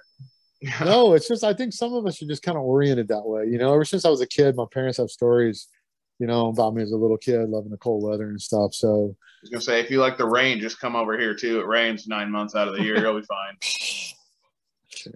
I never thought I would miss it, but where we are is so dry. So now, now Yeah. when we get some rain, I'm like, man, it's a little bit, it's close to real weather. I love it. You know, Yeah. yeah. Yeah, Yeah, it was just, I mean, it was honestly odd just being in Texas for four days and having no rain for four days. We're like, huh. It's pretty dry. October and it's 86 degrees, and I'm on? sweating So like dry. What's sweating the- like crazy the at the name of the- racetrack. What's the name of the city where they are? Can you all tell me that? They're in And- Dallas, Fort Worth area. Yeah, Oh, the he's Dallas over in Fort Worth area. Weatherford. Okay. Yeah. Okay. God, so that's just a ma- it's massive, right? A humongous area. Were y'all just driving and all these crazy highways and all this stuff? Or It wasn't that bad, Yeah, it wasn't oh, too bad. okay. Okay. and especially good. when we went down to Austin from Fort Worth. I don't know if there was like an accident or something, but it had us go on all these farm to market roads, and I swear I was driving for an hour and a half through an oil field, Oh, two lane road, just driving oh, that's forever. nice. Yeah, I like that kind. Still I the like same oil drive. field. I'm like, Cross country, no, that kind I can do. where am I going? as long as you got gas in the car and water Yeah. and stuff, you know. Seemed like it took an Yeah. hour and a half for the sun to rise. what, Yeah, it's what is going on here? nothing Yeah. like driving through like Seattle or LA or anything like that. No. No, no, I can't. I can't do it anymore. I just, I can't. LA is insane. I will say that over. I'll I'll drive in Yeah. Dallas, Fort Worth, anytime over driving in LA. Still, So, yeah, definitely. when you got like eight highways going all different directions, and three of them are on the left, and four of them are on the right, and one of them drops out of the middle of the highway. You know, you no, no, no. And I, I mean, I know, I know we're talking about exercise and grip and stuff. We're gonna get way off on a tangent, but that's one area of of life with our contemporary, you know, civilization where I think we've gone downhill for sure. You know, we, we made some advances. I'll, you know, granted in other areas, but when it comes to things like that, the traffic and stuff, yeah, the, lo- lower quality of life. I, I think. Yeah, it's not really Yeah. necessary. No, no. It's not really necessary. You can live a pretty comfortable life doing, you know, work not that far from home and, you know, having your Yeah. activities not that far from home and getting to know your local community a little better. Yeah. Yes, absolutely, Yeah. absolutely. And I'd rather come visit you in Santa Cruz and go to the beach than try to go to Santa Monica Pier anytime because I was going to go to the Santa Monica Pier and I think I Uh-huh. saw like 650 people cross the road at one crosswalk and I waited Oh. forever and I was like, I'm not doing this. No, no, it's crazy. It's crazy crowded here too. Everywhere, I guess. You know, uh, we got to go back and visit Lexington for my birthday, and uh, you know, it's w- once you get outside the city and you're in the areas, it's just like I remember it. Uh, beautiful. I can't even describe it. My words are just going to completely fail me. But you know, the the way I felt with the beauty and the horse farms and so familiar. But when you're in the town and you're in the city, you know, it's like any of these places, right? It's the congestion and uh, commerce and overcrowded and bumper to bumper traffic. And, you know, and, and, and for what? For another Panera Bread or another, some of the stupid chain or whatever. So Yeah, I'm exactly. gonna, I'm gonna veer too much into politics. I'm gonna veer too much into politics. We got the Oh, same thing in. Texas. I'm like, I have all the same shops in a shopping mall in Vancouver that there isn't. No, I mean, what's the Dallas. point? Yeah, right? there were a couple what's unique point? places. We made sure to visit like the the few unique things we could see, but for the most part, yeah, it was you know there were only a Yeah. few unique things left. Yeah. Yes, yes. So Yeah. yeah, I, I'd imagine years ago, maybe when you were a child, you know, if you traveled through the country, it was vastly different where you went. Yeah, and I do. I mean, Not as as I much said like that. before, but I do feel like it's more was more about the the individual character of these places. You know, Yeah. Instead of just everything becoming generic, you know, and uniform like that. So, Exactly. but I mean, it's not how it is right now. So I know we got to, you know, we got to deal with this, deal with this situation. But um, I don't know. So what do you all, what do what do you all think? I mean, I feel like this is a great opportunity to talk about, you know, th- this this stuff. Um, what do y'all what, what, what do y'all what are y'all thinking is the uh the next step like well i mean i mean tomorrow i know we got king kong right and i'm i'm i'm assuming none of us are doing it right because we would already talked about this y'all aren't Yeah. hosting anything are you there No, we competed in King Kong in North Texas. That's why we were there. oh they did it early i didn't realize i thought it was all tomorrow No, it was. yeah, uh, um, promoters get to go uh, either one week early or two weeks early, so they have the opportunity to do that. oh my bad my bad yeah, and Okay, Adam was nice enough to uh, allow us to kind of choose the weekend in October because oh he that's had really cool that's three really weeks cool. open pretty much. And he's like, Okay. hey, when you guys want to come down? I know you guys are flying all the way from Washington. What would work best for you? And then he built the contest kind of I around the day I we wanted to go. yeah So we yeah were- yeah He blessed us with letting us choose kind of our date to go to North Okay. Texas and hang out and compete in King Kong. So we've already done the competition. okay We have so all what, did, our so results. what are y'all what, are, what were your thoughts on the implements and stuff Do you have any comments is it is it too much to go into for Uh, well, you know, it's it's different. There's two different forms of grip. There's like uh, the European style of grip where they like the odd implements, like the penny pinch and the uh-huh. doubloon, and some smaller implements that are more intricate. And Uh-huh. technically, I think that's probably more grip specific. You know, meaning just your hands, meaning just grip, uh-huh. um, than arm lifting is. I mean, not everybody can lift 400 pounds off the ground. So 400 pound right. axles like tough for a lot of people. Um, so you know, there's it's two different. It's almost like two different sports. yeah yeah You know, it yeah, really is. Like yeah, you can find guys yeah. that don't have very much strength overall body yeah that can do well in the odd implement stuff. yeah Yeah. yeah You know, and this and is an interesting kind of, time right interesting Yeah, we time kinda in the host- sport two different events um because the big ones we host are the golden potato championship and then gripmas in july Uh-huh. in july has a medley that has some funky stuff in it has some vertical Uh-huh. lifts has some different things that are more towards the the you know grip focus of the sport and then we do Right. arm lifting which is more towards you know overall body strength plus you know hand strength right right so i think part of it is what what we're seeing what we're talking about like wh- where where where these grip sports are right now right and whether we consider it one big umbrella it's all under grip or whether we consider like you're saying this european side arm lifting let's let's not forget uh grip the ones that go by grip sport right the north american grip sport association Yep. you know they have their own history and their own tradition their own ways Yeah. of doing things including with the timed medleys right Yep. you know the way they organize it when the floor is filled with all these devices and you have a certain amount of time to do as many as you can um and and just to complicate things even further even further what what i'm an observation i'm going to throw out there is that um one of one of the things that, that we noticed when we get to go um to the apl y- y'all y'all know the arm lifting professional league right? The apl Yeah. is based in st petersburg and in russia unlike in the united states they have several professional arm lifting organizations. They have like five or six and apl is one of the big ones. And uh when we would go over there for their contest, uh, the World Championships, one of the things that we would notice is um, in other countries, sometimes they approach it really differently. So, where those of us on Team USA, people like me and Clay, we would kind of think of it almost like a decathlon or something, where we wanted to be more of a well rounded grip person and be pretty good at all these things. yeah Um, a lot of other countries, like in Russia, they would do the opposite. They would be like a specialist and they would just really focus on Rolling Thunder or they would just really focus on Hub. And that would be all that they would compete on. And Oh, it's, okay. it's not it's not to say like in their training they wouldn't do some of this other stuff, but it was all in a supportive supplemental capacity to get really good at this one event.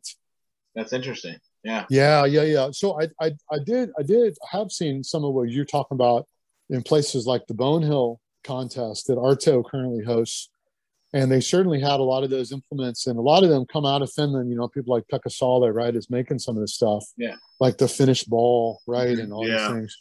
I hate Um, that thing. yeah. I, I hate it, but I hate it because of the British and I'm rubbish at it. You know, I suck at it. Exactly. but I, I probably need to probably need to do it because I'm terrible at it. You know. But uh, I, I mean, you know, I think it's an interesting question. Like, should we be kind of good at a lot of different things? Is it good to have an all-around grip? And, and while we're at it, I mean, geez, look at y'all brought up bending earlier, and you know, like the the the, the you know the things that people have done with tearing, right, and all these Yeah, oh, kinds oh, of yeah. things. And some people would say that's a whole nother area, and some people say no, that's all part of having a strong grip. Yeah. You know, so we don't we we can even extend it out further. You know, but I think it's a good question. I think it's a good question. So so your point is like all this stuff is concurrent, right? It's all happening at the same time. Absolutely. Yeah. Yeah, good point. Good point. And I like more of the arm lifting just because I come from a strongman background. So I like, you know, the big axle pulls and, Uh-huh. you know, things like that. And let's do a silver bullet hold and see what I can do and get a Saxon bar out, see if I can, you know, pull 300 pounds on a Saxon bar. And that's the kind of grip I like just because I come from that strongman background. That's just more Yeah, style. no, that makes sense. That make that makes sense to me. Uh I'm, Yeah, I mean, I'm I also think thinking honestly- about sorry, go ahead. like where they're going to make money in grip sport or in grip Uh-huh. in general, grip implements isn't going to be off us guys, us guys that are grabbing these, you know, metal implements and lifting big weights on it. It's going to be off people that are doing Pilates that are willing to squeeze the donuts, Oh you know, and things like that. Like to expand grip in general, I think it's going to go towards like sport specific grip training Uh-huh, and just grip for life training uh-huh. like grip for for quality of life like Uh-huh. you train older people grip Uh-huh. for quality of life has a huge a bigger market than we could ever imagine grip sport could have you know with There's the more baby boom, potential. yeah, more yeah potential. with the baby people, though. boomer out there Yeah. wanting to stay Yeah. healthy in their older life and you- you got to think how independent that generation was they were told Yeah. when you're 18 you move out you get a job you take care of yourself so Yeah. That generation of people that want to be able to take care of themselves until they die, they're going to want to have hands that can do the things they need to do in their older life. And I think that grip Yes. for, for quality of life is going to be way bigger than any grip sport money making. You know, it's going to, Yeah. you're going to have a lot bigger market, make a lot more money Yeah. aiming towards that kind of demographic. But that so, but if we if we go back, if we go back to what you were, uh, some of the original things that you that both of y'all raised, because actually, because you were talking about some of the implements, like the doubloon and all these ones that involve the thumb and the smaller muscles, but then you talked about uh, the bigger things, right, like the axle coming from strongman. And so when I think about some of these things, like what people need for functionally to to get along, to Yeah. do things, for example, in their kitchen or when they're shopping.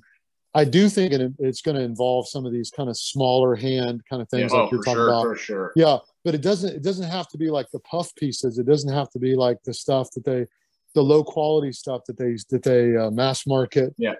Um, you know, you you know what I'm talking about, and like places like Amazon have made it worse because there's like you, you there's like a so much, but a lot of it is such low quality, you know. And I would like to see people gravitate towards more of the higher quality durable stuff that's going to last. Absolutely. Um, but yeah, I, I think that's I think that's more important because um, to do these things, you do you do need your hands more. You, you know, you might be able to do some things off the ground, but but maybe not to that other level. I mean, I, I could I could tell you a, a, a kind of a just kind of a quick story about um, Betsy, um, and I know you all have seen her on on my Instagram. Yep. And um, uh, we also you know we also have the YouTube channel too. It's called Getting Older, Getting Stronger, Okay. which which. um Let me check that out. I try to use the hashtag on the Instagram when I when I put up on mine, but the the basic concept is like we're talking about. Just because you're getting older doesn't mean you have to be weaker. You can actually get stronger, especially if you're starting later in life. You know. Yep. And the original reason why she came to me in the very first place more than eight years ago is because her partner was uh, terminally ill, and she was like, "Well, I know if he fell, I wouldn't actually be able to pick him up, but I, I want to be able to help him. And if he's on the ground, if I could at least help him get up partway, then then I would be that that would be worth it for me. I, I would spend any amount of time if I could be more help to him if this were to happen.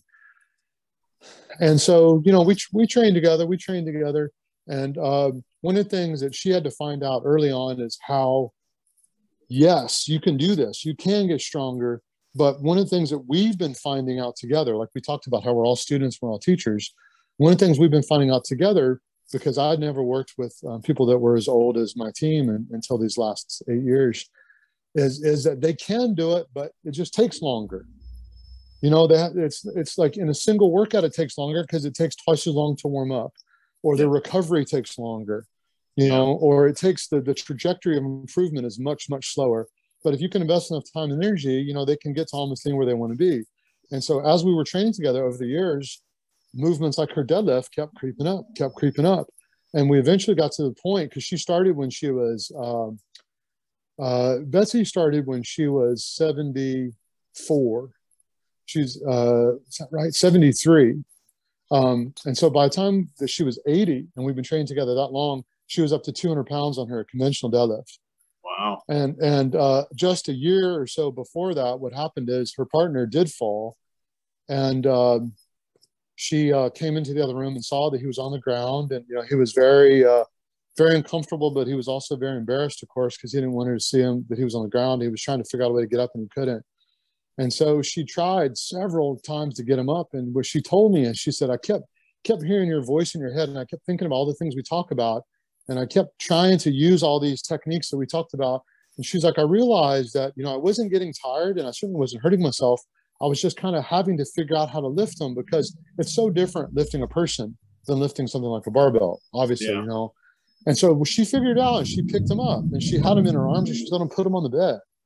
And so like it came full circle, you know, the, the situation that she feared, but then she was so glad too that she was able to do this. Um, and so this is like kind of a heavier version of that other story that we had about the kitty litter. You know, it doesn't matter if it's something that's really huge like this or it's just an everyday kind of thing. How easy is, is it for you to, you know, carry your laundry around or run your vacuum cleaner? Or, you know, she loves to bake and she has a big industrial sized mixer she has to pick up. She can pick it up and walk across the kitchen, you know, instead of having to call her neighbor or somebody to help her, Yeah. you know, That's- that's just kind of thing. That's why Yeah, Joy please, please. actually got into it as well. And what we found out from Joy herself is why she wanted to train as I believe her grandkids were moving out and she's like, How am I gonna get this five gallon water jug into my water bin? You know, there's no way I could pick that up. And one of her grandsons said, Hey, have you ever considered getting stronger, grandma? And hmm the rest is history. And she's like, I carry those things one handed now and flip them up on there, no problem. Yeah, yeah, yeah. Yeah, she's yeah. like, I'm the first person that has my driveway shoveled in the morning. love that. I love that. She, she went through so many stages, right? Yeah. She she went from just doing what she set out to do, and then she found out that she loves it, and it's like a different side of her comes out, and she's Yeah. oh man, I think she Yeah, started with soup never too can, late. soup can presses too. yep, yep, yep. Well, and then again with the pandemic, a lot of us had to go back to square one and figure out how to do this stuff, and then we built up to like a, a new level. Like y'all got this whole new facility, right, that you got going, and Still know, working on that 10 Oh, yeah. gallon tomato soup can, but I'm pressing it. Oh man.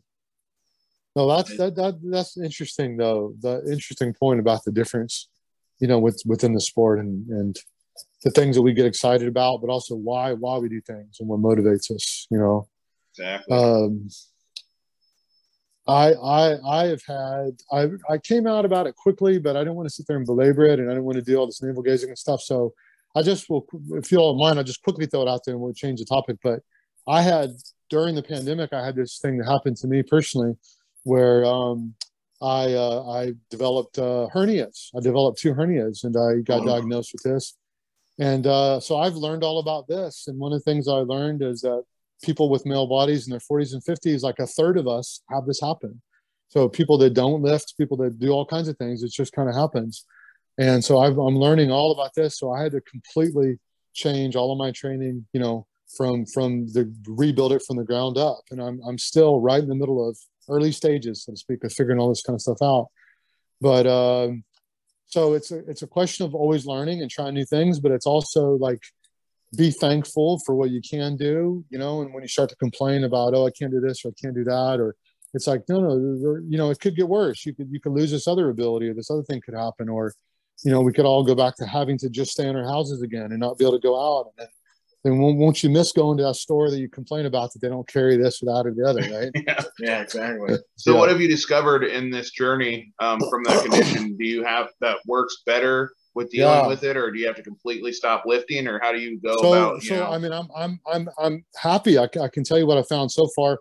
As long as I put a big asterisk by it and say that's all that it is, is you know, like at this stage, what I know. Um,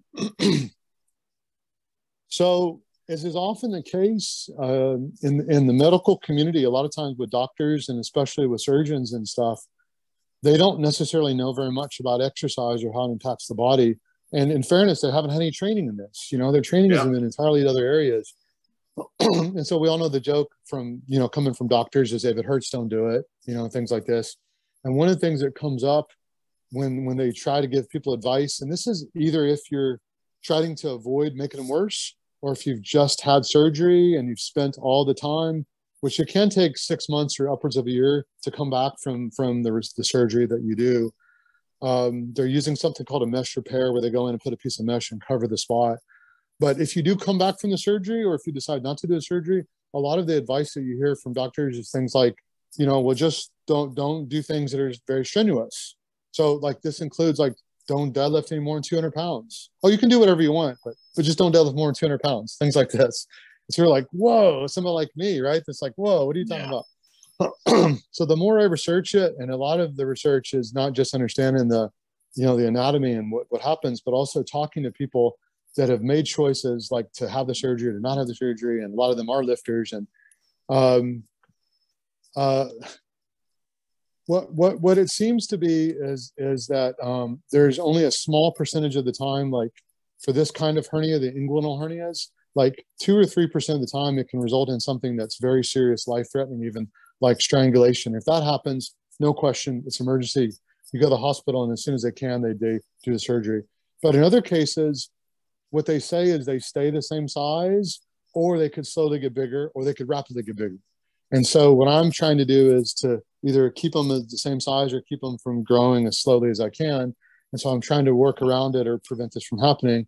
And I, I could say in general, when I help other people as a, as a coach, you know, I usually talk about like three different kinds of exercise, you know, because we, we have some exercise that is uh, detrimental that we suspect from our experience or from what others have told us that can make conditions worse.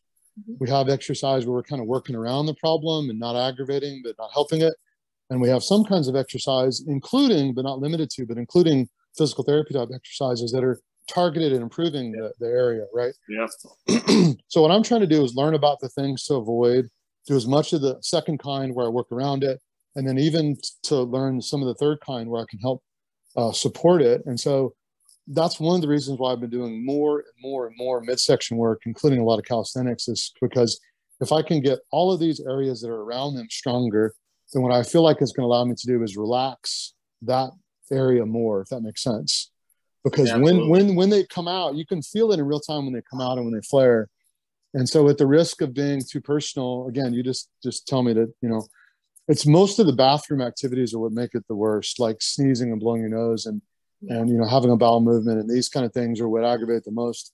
And in exercise if you can have good control then it doesn't seem to aggravate it right then. It doesn't seem to aggravate it later on that day or the next day and so as i'm exercising including things like deadlifts or bent over rows squats when i'm down in that position i'm noticing things like not just what is the weight but how low am i? How much uh, intensity do i seem to be applying? Am i using this area or other areas of body? Know i'm just kind of hyper aware of this and trying out different things and you know. So um so far some of the things that i've been doing are things like what you brought up earlier things like going ahead and using a much bigger bar yeah because what that allows me to do is um not only to keep the weight lighter but um i can just make it so much harder on my hands too which i want of course you know for my yeah. grip to get stronger of course yeah. um um the things that you know, so in a lot of ways, a lot of those things you talked about, those small implements, every everything from a Finnish ball to to like a hand gripper to a pinch block. A lot of these things we do, we attach it to a loading pin. You're pretty far off the ground, so you don't get your body down low in that position. Yeah, exactly. That's potentially problematic. Yeah. So um, that's that's all good. And so from a point of view of like the grip activities, the thing that I haven't been able to do are things like like an inch style dumbbell lift off the floor. Yeah. Or right. like when I've gone and done some plate hubbing and things like that, which I really enjoy, or some blobs or something, I have to put them up on like a 12 inch box or bring them up mm-hmm. off the floor a little bit, you know, and then then I can then I can do it okay. and then usually it's not too much of a problem because most of these implements you can lift them in a way that's not grip intensive, right? You can put your arms around it and cup it and just lift it up because the object itself is not that heavy. And Yeah, then once it gets in positions, you can do it in a way that is grip intensive. So uh, yeah, so so far so far so good. I'm finding all kinds of things that, that I can do, but um, I'll, I'll I'll let you know. I'll let you know as I go. You know, but but I'm but I'm very encouraged because I I hear from people. It's like anything, right? You come out with something like if you have cancer, or heart disease. Ricardo's been talking about what it's Yep. like post heart attack, right? Um, do y'all follow Strongman Archaeology, James? I'm sure you Yeah, probably do, right? absolutely. Yeah, he's somebody that's been living with and lifting with hernias for 15 plus years. Oh wow. So he's like, all the lifting you see me do, I've done with my inguinal hernias, you know? Yeah. So so he's he's the kind of person that really encourages me, you know. Yeah, I mean, I think everybody has to be careful and learn their body. I have T spine arthritis, so I don't bench nearly as heavy as Adam. You'll see that. And Yeah. Adam's a lot more careful on his deadlifts because he has one hip that's about a half inch higher than the other.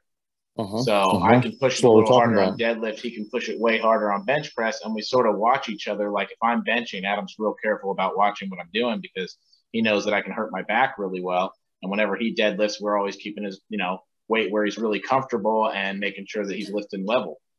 Things yeah, like that. yeah, exactly, absolutely. exactly. Or or just changing your mindset, right? Because I think again, I mean, I think for so many of us when we're younger, I'm not saying for everybody, but for so many of us when we're younger, yeah, some one of the traits sometimes for youth is being kind of closed-minded in certain ways, and you think, well, if I'm not squatting all the way down, it's not really a squat, or if I'm not coming all the way down to my chest, it's not really bench Yeah, press. So we have these kind of thoughts, and as we get older, right, on necessity, we have to realize we have to modify how we do it. You know, I, I was thinking earlier when you were talking about bowling, and they've often called bowling a lifetime sport, you know, because they say like no matter how old you get, you can still do it. You change your form, you know, you don't get down there as low or you throw it differently, but you can still do it. And I think grip has a real potential to be that too. Yeah. Yeah, I think so. I, I, I really do. And may, maybe, okay, so maybe you can't do that one event. Maybe you can't do like heavy axle deadlift. But, you know, but the other side of it is if you just want to do it, you can still do an axle deadlift, but, but maybe you're just not in contention for some trophy or something, but you still do it. Like we said, it's about the camaraderie. Or nobody's going to care if you do the two or four other events, but you don't do that one event. So what? Right? Yeah. Yeah. I mean, you can always just switch to rolling thunder if you don't want to pick it up all the way off the floor. You know, Yeah. Yeah, That's absolutely. fantastic. Absolutely. Absolutely. Yeah. And speaking of when we were younger and you know, we are like, oh, I didn't go all the way down. I don't I didn't care about all that. I just wanted to bench and do bicep curls. Are you Yeah. kidding me? When I was younger. Yeah, that's, That's all that matters. What are you talking about? That's, that's, I had to look good Uh, doing it.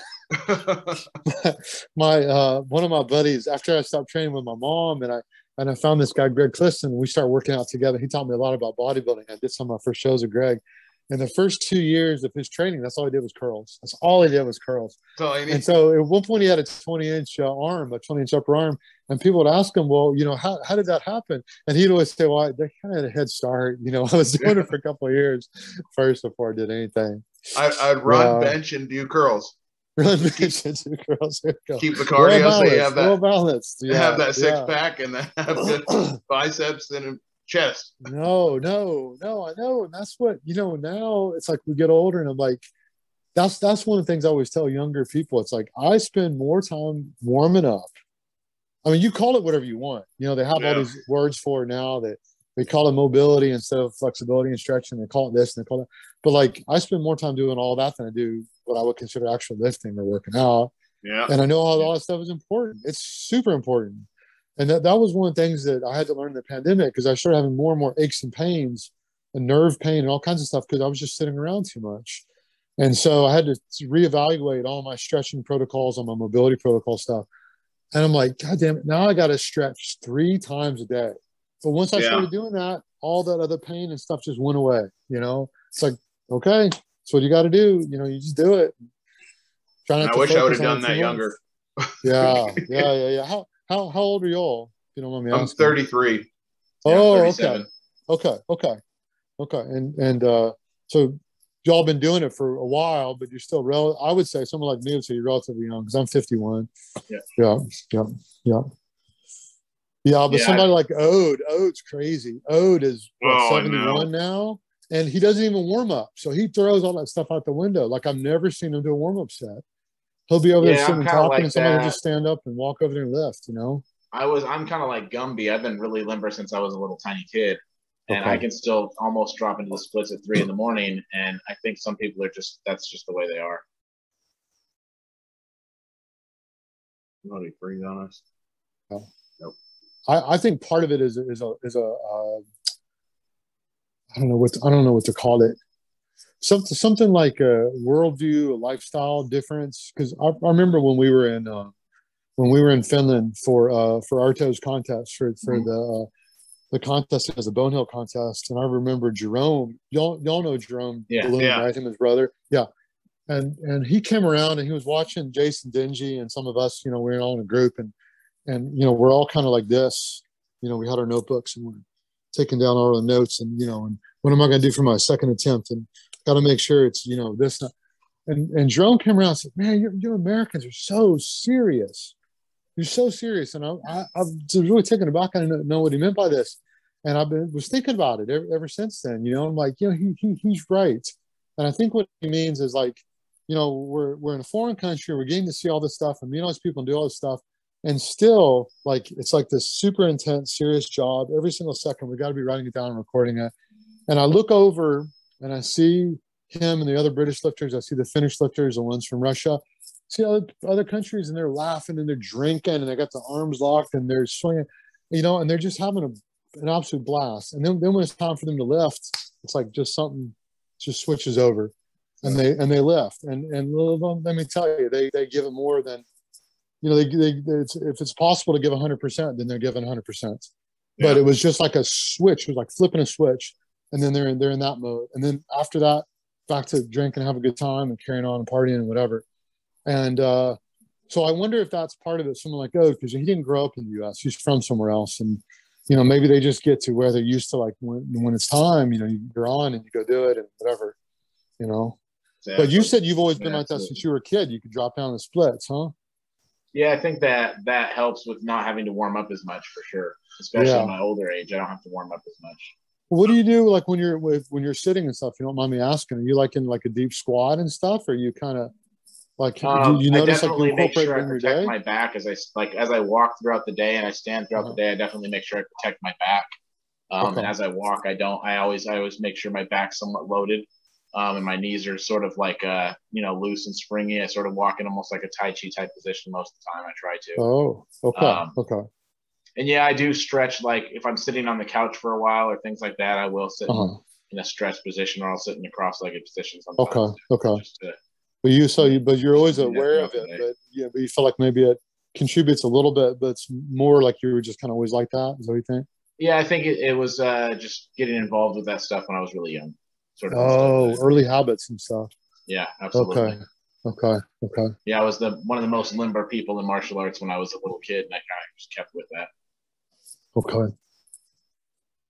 Yeah, I can generally see that.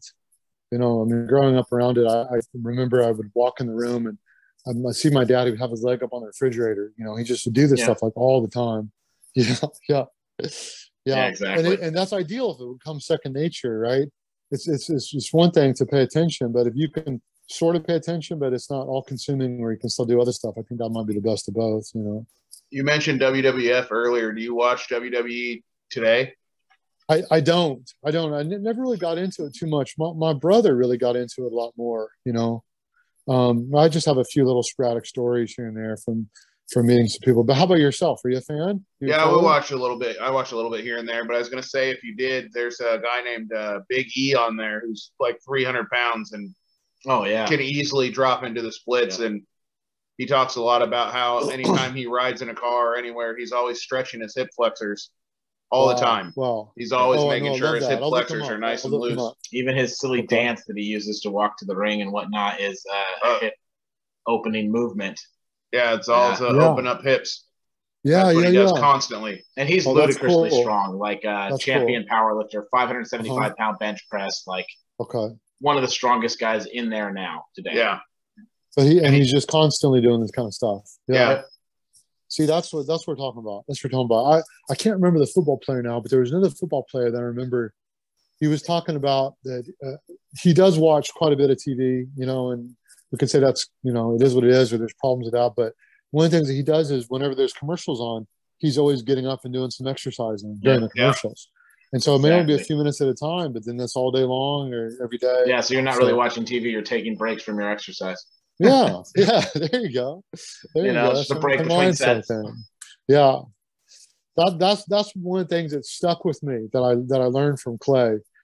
You know, because he's very good on on the grippers, on on uh, hand grippers and stuff. Yeah. And when I was following some of that bad advice early on about oh treat them because you're serious, you only train them one day a week, and he was like, you know, the first time I ever closed in number three, I was just sitting at a red light in traffic, you know, and it was just hitting home on that point that you just do this all the you're doing this all the time, and then you know I think that's what this is Ben how we get said stronger. too. Yeah. Is he was Yeah. working security and he owned a number two, and he just and this was way back when it was only one, two, three, and 4 Uh-huh. Um, and so he'd take his number two with him to work and just squeeze it, squeeze it, squeeze and squeeze. And eventually, you know, he started taking his number three to work before he could even close it and just messing Yeah. with it and squeeze the number two and just squeezing it. And eventually, like one day during his rounds, he just realized he was, oh, wait, I'm closing it. Wait, that's the three. oh, that's great. Look at Love that. that. You know, Yeah, I love that. I love that. He's just on a patrol walking and realized, oh, man, oh, now I'm closing the three. Son of a gun. I didn't even know. Don't even know when my first close was. I've mean, always been, that, right? uh, you know, I mean, that's, I think that's, I think that's where it's at. And like, I've always been the kind of person that I have to separate out, like partition off, like work and leisure. And now it's time to relax. And now it's time to work. And, and I, I you know, I keep sound like a broken record, but like one of the lessons I learned during the pandemic, because I was reluctant at first to try to bring exercise equipment into this little one bedroom apartment where we live. And I just thought I would hate it. And it, I'll, I'll be honest, it was a huge adjustment. It took six, eight months or so to get used to it. But once I got used to it, oh, this is this is great. You just walk over here and do a little, like you were talking about, just do a little exercise, go over there and do some work, and come back over and do a little exercise. And um, you know, uh, and I know a lot of people have made this have made this observation, but for me, it was kind of eye opening because I, I Yeah, never I never would have thought I would have liked that. You know. Um, Yeah, I, But it's sorry. Go ahead. Go ahead, please. I think I, wa- I watched a performer that used to do like the the unicycle and plate spinning and like juggling stuff all at the same time. And someone asked her like, "How do you do all that and train for all that? And how are you doing so many things at once?" And I remember her response was, "I'm only doing one thing. I'm just performing, Oh, just doing one thing." And that was eye opening to me. I'm like, "Oh, yeah, oh, it is all just one thing. You can think of it as, oh, Yeah. oh, I'm just flowing through life. It's just Yeah. yeah, one thing. Yeah. It's just, oh, my working, my stretching can be while I'm working, and my working out can be while I'm doing this and that and this. And it's all just one thing. It's not multitasking. right, right, think- right, right. I think when you stop making it a chore and it just becomes part of your life, like, oh, I'm going to do this because it's a commercial break, so I'm going to get in my push ups or something. Yeah, Maybe just, you want to build a stronger chest. So you're like, Yeah. commercial Yeah. breaks for this football game I want to watch. I'm going to do mm-hmm. push ups and then gonna watch football game. Then I'm to do push ups. Then I'm watch Yeah. football game. Yeah, Then I'm to do sit ups. And it's never like you stop and actually have to Do think about, thing. I'm going to do a complete workout right now. You just incorporate it with what you're doing. Like, what the hell are you gonna do during the football game, anyways? Go grab some more cheese and a beer? Nah, get out and do some push ups. Yep. right, right, right, right. It becomes incidental. It's not something you think about too much. And you know, it, for all this talk about the importance and the usefulness of things like mindfulness and living the moment, we also have overthinking it, and a lot of people overthink Yep. it. And once they become aware of it, then they're uh, then they're dreading it. Oh, what if this? And what if that? And if they would have just done it all the time, they the energy they spent. You think about it, right? They could have already done a set or whatever. Yeah, Exactly. That's yeah, why some yeah. when a lot of people say just start somewhere and do something is going to be a lot better than thinking about how to do it perfectly for three hours. yeah, yeah. Totally agree. Totally agree. I think that's probably out of our 42, I think this is 42nd interview we've done. I think that's the most common, commonly shared piece of advice we get is just get started. No, you can always you can always stop, or maybe you'll find you want to do something else. Maybe it'll lead you to something else, like we were talking about earlier with the gateway, the gateway Yeah. drug, right? The, the potato. Yeah, yeah, yeah, yeah. No, what do you consider true. your greatest athletic achievement? What's your big one? you're assuming. You're assuming. Assuming you got a big one? Oh God. Oh. Um.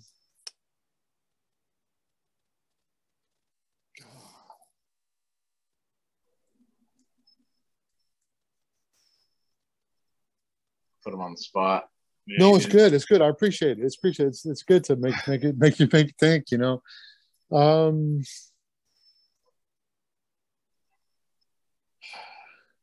I, I I tell you what I I'm, do you mind if I do you mind if I answer this like two different ways? Is that okay? Sure, go, Go for, for it. okay. I because I you know I I think that uh, the things that I'm thinking about uh, one one one thing that I so, so one, one way that I'm thinking about it is like something something that even though I really suck at it, uh, I've had to work so hard at it to overcome it, and so this is something that I'm really excited about or proud of or whatever. Um, but it wouldn't be considered a big athletic achievement to a lot of people, but to me, it's a big deal because my baseline was so low. It's so hard for me. I sucked at it so much, and now that would be some of the calisthenics things I've been doing, like the L sits. Yeah. Because I, Yeah, I saw the first effort you put in on those, man. Yeah, Oh, yeah, that was a journey. yes. Yeah. I mean, four, like for me, that's a long time. It was four years from the time I first started to try to do it to get to the point where I could do it off the floor, you know, and it was these teeny, teeny, tiny little baby steps, you know, and, uh, That's So- not easy for anybody to do, especially someone your size. It's crazy. It's impressive. I mean, I just, you know, like talking about, I saw a lot Yeah. of other people doing it and I just, I wanted to try to see and do it. And I set it as like a lifetime goal. And I didn't know if I could ever be able to do it. And as it turns out, it took about four years, but then I could do it, you know, and then of course we're not satisfied with that. Of course, then we just want to try to do other things. And so that's probably something that, I, that I'm more excited about because I had to work so hard at it. It took so, Yeah. so darn Yeah. long. amount But, of adversity um, overcame for it. Yeah, Yeah, absolutely. yeah. So I do, I do believe that. I do think we appreciate it more. Um, but I, but but but I think that if if you talk about things like um, like what other people might think is exciting, it's going to be something totally different. So like something like um I don't know if y'all saw this, but you know you know those some places still have the hex dumbbells, you know, where the heads are shaped like a hex, and it's becoming Yeah. increasingly rare. But at Santa Cruz Strength, we're, we're fortunate to have some of these hex dumbbells. And so um, I was able to lift uh, by the face a 60 pound hex dumbbell and then later a 65 pound hex dumbbell. And so, yeah, I, I, I, you know, that's, that's the thing where like, I think that other people are going to see that and get excited about, about that, you know, and I got quite a bit of feedback um, from people on that. So that's, that's why I would say that. But to me, that's really different because that's, that's a different kind of thing. Like it's, I'm glad, I'm glad I did it. I'm glad it fired up some people, but um, that happened relatively quick for me. Yeah. You, you Yeah. know what I mean? So, um, I don't know. I think it's a, I think it's a great question. I think it's very, I think it's the kind of question we should probably ask ourselves at least maybe on a yearly basis or something. You know, take a step back and take a look. What what? Do you mind if I turn around and and, and ask y'all because maybe y'all have a different perspective. Like what what what what are some of the things that y'all are, are happiest about that y'all have done?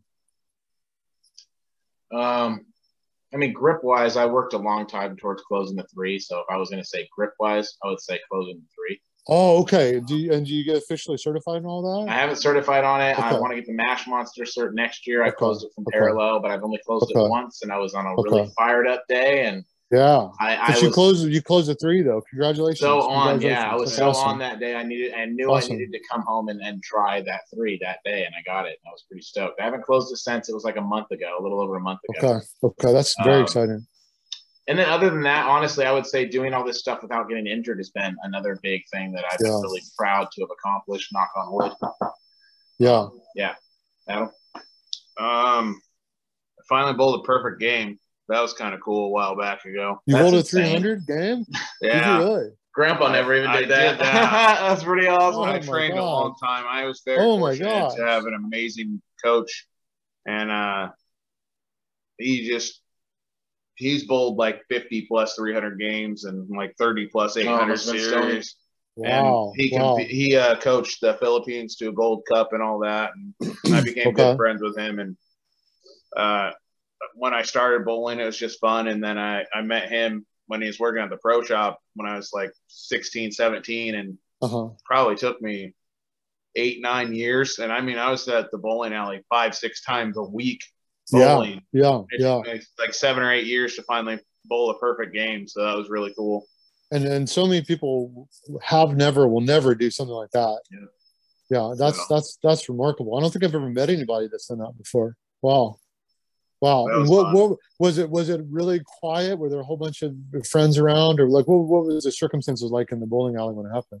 Um, it was league, and a lot of people actually get kind of quiet for you. If that's Oh, it was Yeah, during league. league. It was That's what I've league noticed play. too. When you hit about 300. ten strikes, everybody shuts up. yeah. When Oh, when you're wow. at like Wow. the front seven or eight, they kind of leave you alone and let you do your thing. Okay. And uh, I'm not that way, so I was out talking uh, uh, to Yeah. Stony and hanging out, and Yeah. Yeah. Yeah. they're yeah. like, "What is he doing?" I'm like, "Not in my chair, just goofing around, hanging out." And I'm like, when it comes time, I'm going to throw the same exact ball that I throw every time. I already know it's the Yeah. same routine. It's the same thing every single Okay. time. Okay. You know, I'm going to get up. I'm going to line up. I'm going to know from just bowling earlier what the lane condition is. So I know what board I'm lining up on. I know how to throw the ball. I know what board I want to hit. That's all I can do. Oh, man, Hope the lane man, I stays just the same and everything goes good. wow. I, I can't even. There's been so many times that you're you're a real bowler. So there's so many times I've talked to people, and they only have like limited experience with bowling. You know, it's kind of the Christmas Catholic, like they've only done it like they do Yeah. once a year or something like this, right? And I would try to talk about this because I, I would just do it recreationally. So when we would move to a new town, that's one of the things I would like to do is join a bowling league to get to know people because I like to socialize and get to know people. Um, and then and then I would routinely get frustrated because a lot of well-meaning people would try to teach you and show you how to bowl better. And uh, I was like, man, even though I appreciate what they're doing, I just kind of wanted to to relax and just have fun. And you know, it wasn't. It became not fun for me when I was trying out like twelve different coaching tips, you know, at the bowl Yeah. but I had a different mindset than you do. A totally different mindset. But but I would bring this up with people when I talk about grip, and I would often bring up bowling, and I would say it reminds grip reminds them bowling so much because even though you try to do the exact same things and you try to have Yeah. the similar, you spend all this time. Like it always seems like things can go wrong, and there's different things that enter into. it. It's so complicated, you know. It's just, I feel like it's just so incredibly complicated. But like I said, I don't think I've ever met anybody. That's that's cool. The 300 game. Wow. Yeah. It was, Wow. it was awesome. wow. I think then, like a couple weeks later, we threw me and Stony were bowling back and forth just for practice. And uh-huh. we looked up one time and we had 20 strikes in a row or something. Okay. because we would just we were bowling like Oh, teams and like he's like, oh, hey, we just threw a perfect game, and then we hit So like how the did it front. how did it interfere or did it? Maybe it didn't interfere at all, but I, I found I couldn't figure out ways to incorporate it into my training without it affecting my other training, especially the grip training. Do you do you find like it, it's it's that way where you have to or does it not really affect your other training too much, the bowling? Um, I think if you want to be an elite bowler, you're gonna have to get away from grip training just because you have to focus so much on um, certain aspects of how you train. Uh, Okay. Even weightlifting wise, you have to train to become a bowler. You need Okay. certain muscle groups to work better than others as a bowler. Okay. Um, you're going to spend a lot of time just bowling on the lanes. And if you can, if you're fortunate enough, um, you have to figure out how to bowl different patterns. And then you are going to want to bowl against left handed bowlers if you're a right handed bowler, because when you get Uh-huh. into 10, 12 games of bowling and you're bowling against a lefty, he's pushing your oil to the right and you're pushing the oil back to the left, and it's going to affect the, the lanes will break down Oh wow. differently Wow. Wow. because the Yeah. path of travel isn't the same wow. with a lefty bowling a righty. You're attacking the lane completely different and it spaces the oil out and it dries up differently than if everybody's bowling right handed and you're all kind of rolling the same path. Like See, the this is what we're talking about. down So complicated. Okay. Okay. So you have to kind of like I was fortunate enough to have my coach is left-handed, so I gotta bowl against somebody that was lefty and Right. figure out lanes breakdown because I could find all the Okay. right-handers in the world. Okay. You know, there's plenty of them, but to find a Yeah. good left-handed bowler is tough. So Yeah, luckily, yeah. I had my coach who was a left-hander. okay. Interesting. That's very fascinating. Yeah, there's a lot more to bowling than people realize, and then you break down like the course of the bowling ball and what they're going to do and when they're going to turn over, if it's going to be Mhm, late, if it's going to be early. You this how the many- close the closest thing that I have experience wise to this is when when we were uh, when we were competing in Russia, uh, a lot of the Russians um, didn't use chalk at all in the implements, and a lot of the people from other countries used chalk on the implements. And then we had uh, new rules that would come in that would say like, you know, you you you can chalk uh, your hands, but you can't chalk the implement. uh, at one point they would tell us like you can chalk both, but you only have a time limit. And so you're trying to figure out, you know, I'm thinking about this when you're talking about the oil on the lanes. You're trying to figure out how to get that chalk on there in the time you have. And then Yeah, the, the referees would come around and wipe it all off for the next lifter, you know. And so this this game back and forth with the chalk, you know. Um, but obviously it's really different. But uh, it's just what, what you're saying. Uh, you know, it's everything. It's like so complicated when you start to study it Yeah. learn about it. Yeah. Yeah. Wow. Interesting stuff. Yeah. So uh, on the opposite of that aspect, what do you consider your greatest blunder and or injury? My greatest blunder or injury. Just standing up for a second here, kind of move around as we as we talk about needing to move around and walk, stretch. Um, well, I guess I guess my greatest one uh, was uh, something that I did when I was when I was younger. Uh, when I was about twenty seven, uh, I tore my ACL and it was it was really my first first big injury and probably the biggest injury that I've ever had of this type. And uh, I was in a gym and I was in a new gym that I wasn't familiar with, and they had a power rack. And my, my regular gym did, didn't have a power rack, so I was very excited to do some different kinds of, uh, you know, you know, basically squats on on different depths, right? Different different levels of partial squats on different depths, and using the power rack for this. And at this point, you know, I was uh, fortunate. I never really had an injury, and I, and I felt very strong and felt very invincible in general. I think part of it was the attitude of youth, and part of it is just stupidity and everything else, not having that experience and everything. But um, I, things were going good, and I kept going up in weight. I kept going up in weight, and I had I had one set where I did eight partials uh, at 8:55, and it went really really smooth. And I thought, yeah, you know, it's going great. Let's just jump up again. And I was stupid. I, I went up to to uh, 9:55 and trying to do some partial squats at that weight. And on what happened was uh, from the bottom position, when I was trying to come up, something inside me, like I had a first voice that kind of said, "You can't do it. It's, it's not there. Just bail on it." And you know, rather than listen to that first voice, I listened to the second voice that comes along and just like, "Don't give up on it. Don't give up on. it, Don't give up on it." And so I was stubborn as hell, and I kept pushing. I kept pushing. I kept pushing. And at that moment, my ACL just ripped right in half. Oh, you know, yeah and i just collapsed on the ground you know and it wasn't it wasn't so much pain as it just like felt weird. Like of course you hear the noise. And i tried to stand up and i couldn't bear any weight on it. And somebody else in the gym the stranger because like i said this is my first time in that gym they saw me go down and they came rushing over and they helped me get to my car. And then um, luckily i didn't have a stick or anything. I could, dri- I could drive home you know. Uh, the problem was we lived on a second floor of this apartment so i had to crawl up the steps to get up Oh wow. to the top. Yeah, but then my my then partner at the time helped me get back down again. We went to the hospital, you know, and then eventually, you know, after the swelling came down, they diagnosed it. Just what do you think a, a complete ACL tear. But um, you know, this was the first of, of many of these kinds of lessons, you know, where it's like, okay, you know, you you, you need to listen, you know, and you know, it's like trying to figure out. It's, first of all, you got to hear your body talking to you, and then second of all, you got to figure out what it's what it's trying to say. But you know, that's that stubbornness is probably not going to get you anywhere, and you don't have anything to show for it. And all you've done is hurt yourself now. You know, and there was a awful long time after all the rehab. There was another solid year on top of that before I was just brave enough to get to get back in the squat rack again. You know, and then after that, you start slowly building up your confidence and doing more and doing more. You know, it's like it's like with anything. You know. Yeah. Um, Yeah. And then you you lift long enough, and I do think these kind of injuries eventually happen. You know, I ended up having a disc bulge later, and I had to do the same thing with my deadlift, build it up from scratch, and start all over again. But you know, each like we're talking about with with learning, right, and growing. Each, each time something like this happens, and then you learn from it. You, you Yeah, hope you absolutely. do, right? You hope you don't make the same mistakes again. That's really stupid. I just learned from you. I don't want to squat 900 pounds. Yeah. and I like that about grip sport. I don't have to squat 900 pounds to compete. learn vicariously. from it. Exactly. Yeah, I mean, so weight, much man. of the time uh, we have to make our own mistakes, right, and Yeah. stuff. But sometimes Putting a large horse on your back and standing up with it. Yeah, Put a brown bear. What's your uh, what's your big goal now? What's your next athletic goal? it's a great question.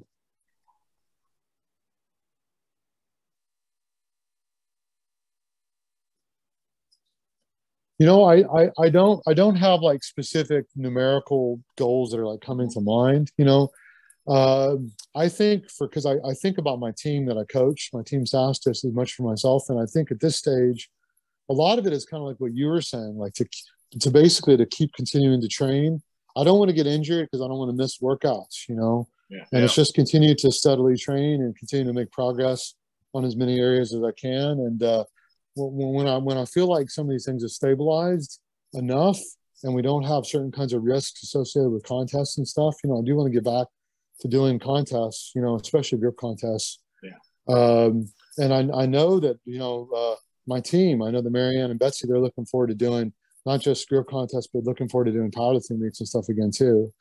Um, but you know, I think that's something that's changed in me too. I don't necessarily have some of these specific numerical goals that I used to have before, and I, I think that's okay. I think it's okay Yeah, to say you know you want to get yeah. better at everything, you want to improve. You know, um, part of it could just be like maybe on the spot because I'm thinking about it. And, you know, like uh, may- maybe if I think about it, I can you know send you all a message later.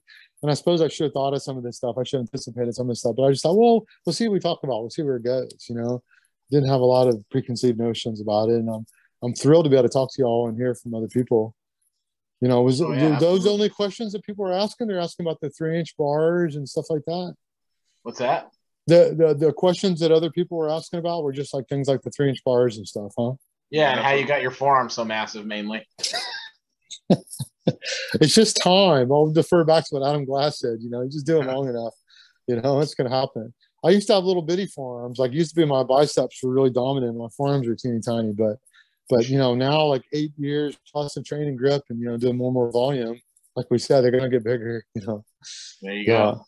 Should have said you were just Yeah. born that way. Yeah, Sorry, eight, guys. eight years of Came out with That'll do it. by forearms. Ate plenty of spinach. Yeah, Well, I'm- really I'm- I'm excited grip, to see um, what other people year, do. honestly. What's that Like- again? Adam and I, we've really only been doing grip about a year. Okay. Okay. Yeah. Yeah. What what what do you what do, what do you think? Because I get really excited about watching. This this has been the thing, especially to the pandemic, but in general, why I like things like Instagram and stuff is because then you get motivated to do stuff because you see what other people do, right? And so I was Yeah. wondering for a long time, like like who's gonna ever be able to do something like 300 pounds on a Saxon bar? You know, probably nobody. And I'll you know. Heather and I Heather and I talked about maybe it's gonna be the next generation Yeah, you know have you have you, have you seen like like emma uh, is like jason and melissa denji's kid emma and we're His like maybe kids someone got like some crazy grip lift already. right right And under like, age maybe 10. maybe they're going to be the ones that are going to do 300 pounds on Saxon bar I but then we're so. watching people and we we got people like you know Carl Myerscough and we got Yeah. Adam Glass and we got you know uh s- um what is dude's name he's older he's older too we did this contest he's doing the King Kong out in Colorado do you all know him Steve Okay. Steve Millard or somebody. Yeah, every day we're seeing people doing more and more on the Saxon Yeah. bar, and I'm like, well, maybe maybe that'll happen in our lifetime. You know, maybe that'll Yep. that'll happen in our lifetime. You know, I love watching the kids because they don't have any like idea of when to stop. I mean, they're lifting so hard that implements are flying out of their hands. They're trying so hard. It's just oh, incredible yeah. to see. oh yeah, Like That's my awesome. daughter has no threshold. She just goes for it. She's lifting like 51 pounds on the golden potato at seven. I'm like, Yeah. she, she she must weigh 65 pounds, and she's almost lifting that one handed right now. Wow, Like you're wow. insane. Wow, yeah, that's that's it's there, right, in all of us. And Yeah, somewhere along the it's going to way, be that next we have generation. fear and doubt and stuff tamping us down and holding us back, right? Yeah, they just go Yeah. for it. I mean, Yeah. it's awesome to see them just go all out and try hard and get excited at such a young age. I mean, we we've wanted to start the kids group, and there's like three or four of them that compete at our contest Yeah. that are all Okay. under okay. 12 years old that compete with us. That's and, great. you know, That's great. They can't sweet. start too early. Just like and you I can't start too late, you will be the can't start too one that really knows how to train their grip. Like, will have a correct path of progression because I think the sport was kind of figuring it out during my entire lifetime. Yeah. Oh, absolutely, absolutely. I hope we didn't. I hope we never figured out. I hope we keep searching. You know. exactly. For sure. Um, I, I I was thinking about when you're talking about that thing about the kids and how they just go after it, right? They just attack it. And I was thinking about, you know, when I'm working with a lot of older folks, and oh, I yeah. mean, we're all we're way. all we're all like this to a certain level, right? We're a certain Yeah. extent. You, you were talking about injuries. I was talking about injuries, and it's like how how can we train right up to the edge because we feel like we need to train as hard as possible to get improvements, but not pass over to where we get injured. Exactly. And I was thinking about this, and it's like, I don't know. I'm just kind of thinking out loud as we go here, but like, you, you got to have something like fear because of these things. Like, you need to know like where the, where that edge is, right? So you don't go over it. But at the same time, you, you don't want to have something like doubt or something because you don't want to you don't want to to not not not try to lead right up to where that edge is, right? You you do want to go for it, but then but in the back of your mind you have something like fear or caution that prevents Yeah, you from yeah. stepping over. And so that's that's a question I have is how do how do we do that?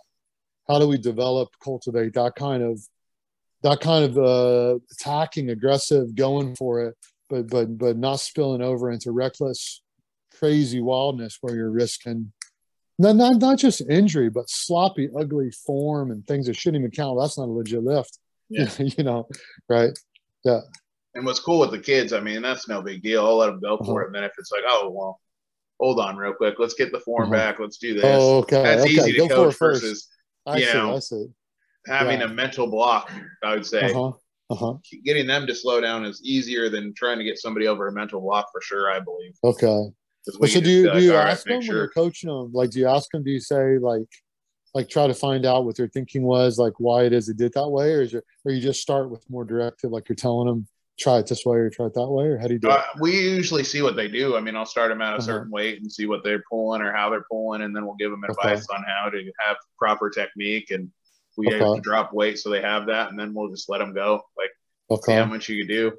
But Okay. I mean, we I'll put on like for my son who's getting better, and he's his goal is to hit 60 pounds on the golden potato throughout the like the last two or three months. I'll have him warm up and tell him how to do certain jumps and weight, and then I say, all right, I'm going to put a weight on here, and I don't want you to know what it is. You're just going to try to pull it off the ground, Uh-huh. but you don't know what it is. I know what it is, but you don't get to know what the weight is, and then it'll Oh, surprise you what it is. interesting. Interesting. Interesting. Okay. Yeah, that way he doesn't get to think about what he's lifting. He just has to Yeah. think about the lift. Yeah, just lift Yeah, it. yeah, yeah, yeah. Okay, that's interesting. That's interesting. So I was thinking about some of this early research that we can't do now because of things like the Institutional Review Board, the IRB. I don't know if y'all have heard about this, but Yeah. you know, for universities, right, and for hospitals Yeah, and yeah. whatnot. Um, ever since the Nazi Germany and the Nuremberg trials, we had these things where we said, okay, there's certain things you can do and can't do because of ethical considerations. And so prior to some of this, we would do some of this uh, hypnosis research, and we would hypnotize people Yeah, and then and then inevitably under hypnosis they could always lift more whether it be more weight or more reps or whatever Yep. because they didn't have some of these barriers we're talking about. Exactly. but of course we think it's risky too. They could they could hurt themselves and they could do other things. And so i'm kind of thinking about this when we're talking about like the surprise like oh you know focus on your technique or focus on and don't think about the weight and then you'll find out what it is. And do they do they like that? They get excited by that and enjoy that kind of lifting and, yeah, they they both love it. okay. Okay to know that's cool. that's cool. Because then when they see it, and I always like to give them a little more than what they think they can do. So my son wants to go for like 56. I'll put like 58 on there, and he puts it yeah, on I kind of like, okay. So I kind of do a little bit of that. I kind of do a little bit of that depending on who I'm working with because I have some people, some people that get excited by the numbers and they get Yeah. excited by things like the visual of lifting a bigger plate, and there are some people that, that we know that it intimidates them and Yeah. they don't like to know. And so I'll just say, oh, we're just going up a little, but I don't tell them what it is, and I make purposely use a bunch of smaller plates, and then afterwards, I'm like, you know, what you just did it was a PR, and you did this and such and such. So depending on the person and their psychology, yeah, Yeah. I, I do I do a little bit of that, but it's never just like a complete surprise. Like, you know, I haven't I haven't tried that. No, I'm wondering Yeah. about that. It's Oh, fun. Okay, think about So it. I'm warm up. They clearly know the stack's a little bit bigger, so it's like, Oh, well, yeah, obviously yeah, it's more yeah. Than what I Okay, just warmed up with, but I don't know it's not it is zero. There's exactly. something there. Yeah. Okay. Okay. Remember, Still a deception's still surprised. allowed in science. Okay, That's you are right. allowed to deceive people. That's still okay. That's still in the ethical groundings of okay. yeah, yeah, yeah. And if maybe maybe the ends justifies the means, I mean maybe the payoff is bigger, you know, a little bit of trickery is justified, you know. If they do it, if they're, they're so happy, they're so happy when they do it, you know. I think it builds a lot of confidence sometimes in the Yeah. necessary for sure. Yeah, they did when they someone does something where they didn't think they could do it, and then they they found out that they can do it is, is one of the best things I think. Absolutely. it's out there. And I had Betsy, Betsy had some stories, you know. Um, well, one of the things we did was we maxed out the calf raise. The calf raise went up to 500 pounds at our one gym, and we maxed wow. it out. And we had to put extra weight on there, and uh, at this at this point, you know, she, she's 82 now. She was probably 79 then, so she was she was a few years younger, and uh, and it was like more than triple her body weight. She did a set of 10 calf raises with this thing, and we're talking about like people in the gym, like somebody stop and would look at her, you know, and the, the look on their face like, wait a minute, that's that's not right, that's not right, you know, just really really questioning, you know, people's people's notions and you know like Yeah. what just happened? You know, how, Thinking how they're in the that? Twilight Zone or something. Yeah, yeah, you know. Is that really an 80 year old woman I'm looking at, or is this some like, wait a second? Well, it's like what we were talking about with the kids. It's the same way, you know. Or, or, or you you said, you know, when you're watching somebody like, you know, what, what, what Adam Glass is doing or what Tanner's doing, and you know,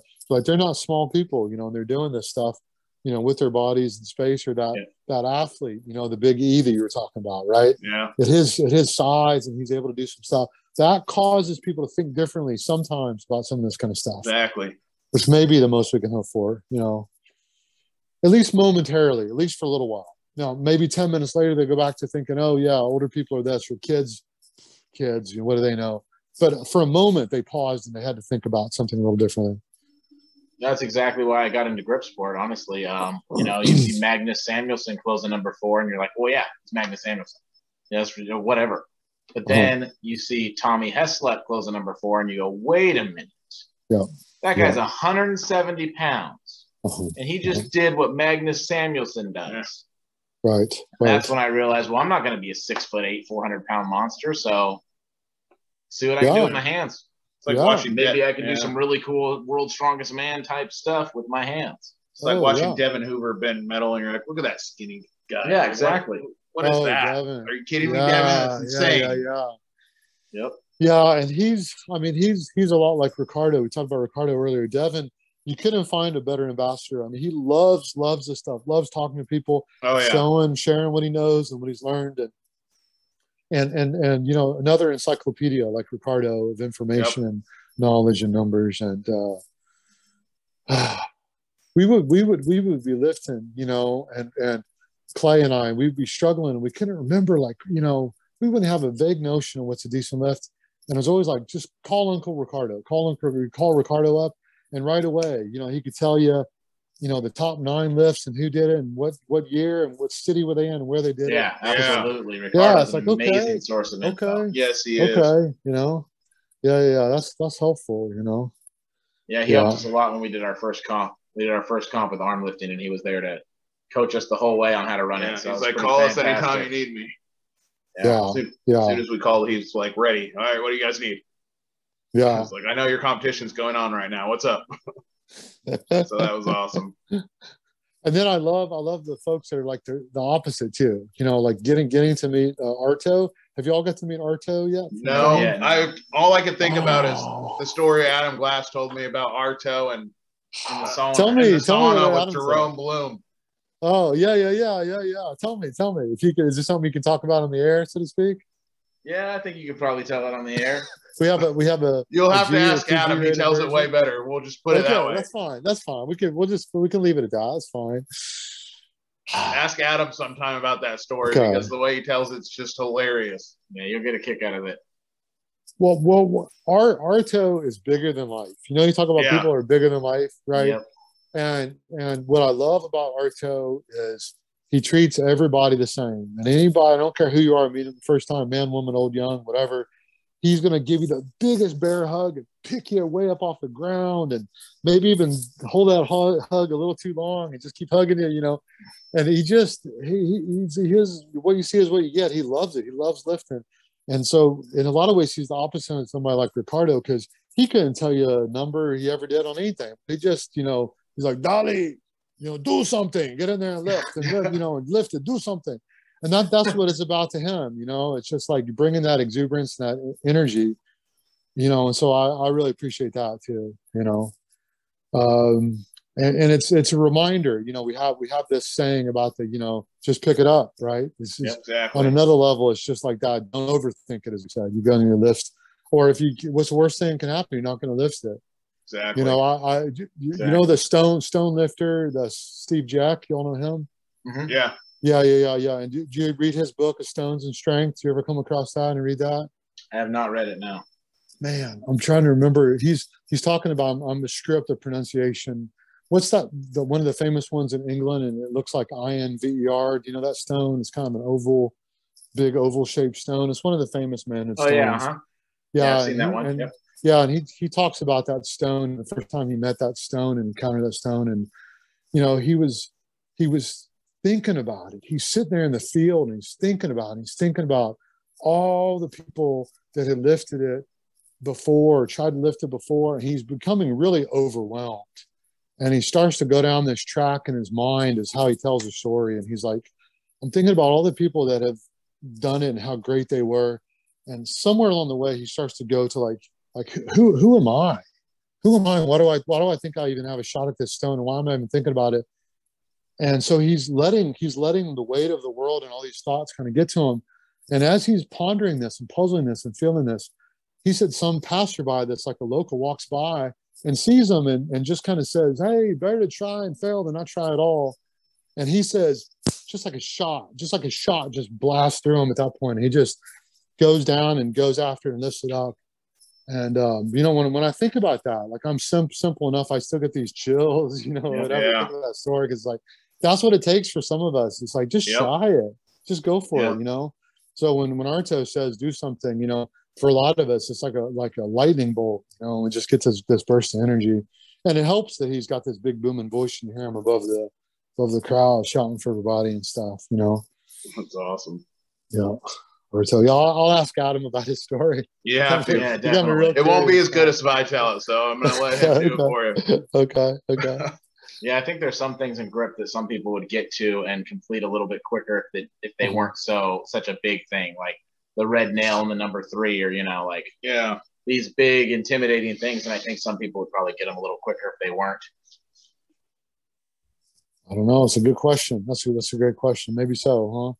Sometimes So we get in speak- own way. that's So talking sure. back a little bit before, we were talking about Uh-huh. some uh, training methods. Um, so what training methods or techniques have you stumbled upon that have significantly increased your performance um, that might not be conventional or you know something that somebody would think is normal? So something Uh-huh. weird or unconventional that you've found. What kind of training secrets do you have, basically? Okay. Um, this is this is going to be a really hard one, and I'm going to be as honest as I can be. And I don't know if it's going to be useful at all to anybody, but I'll just put it out there.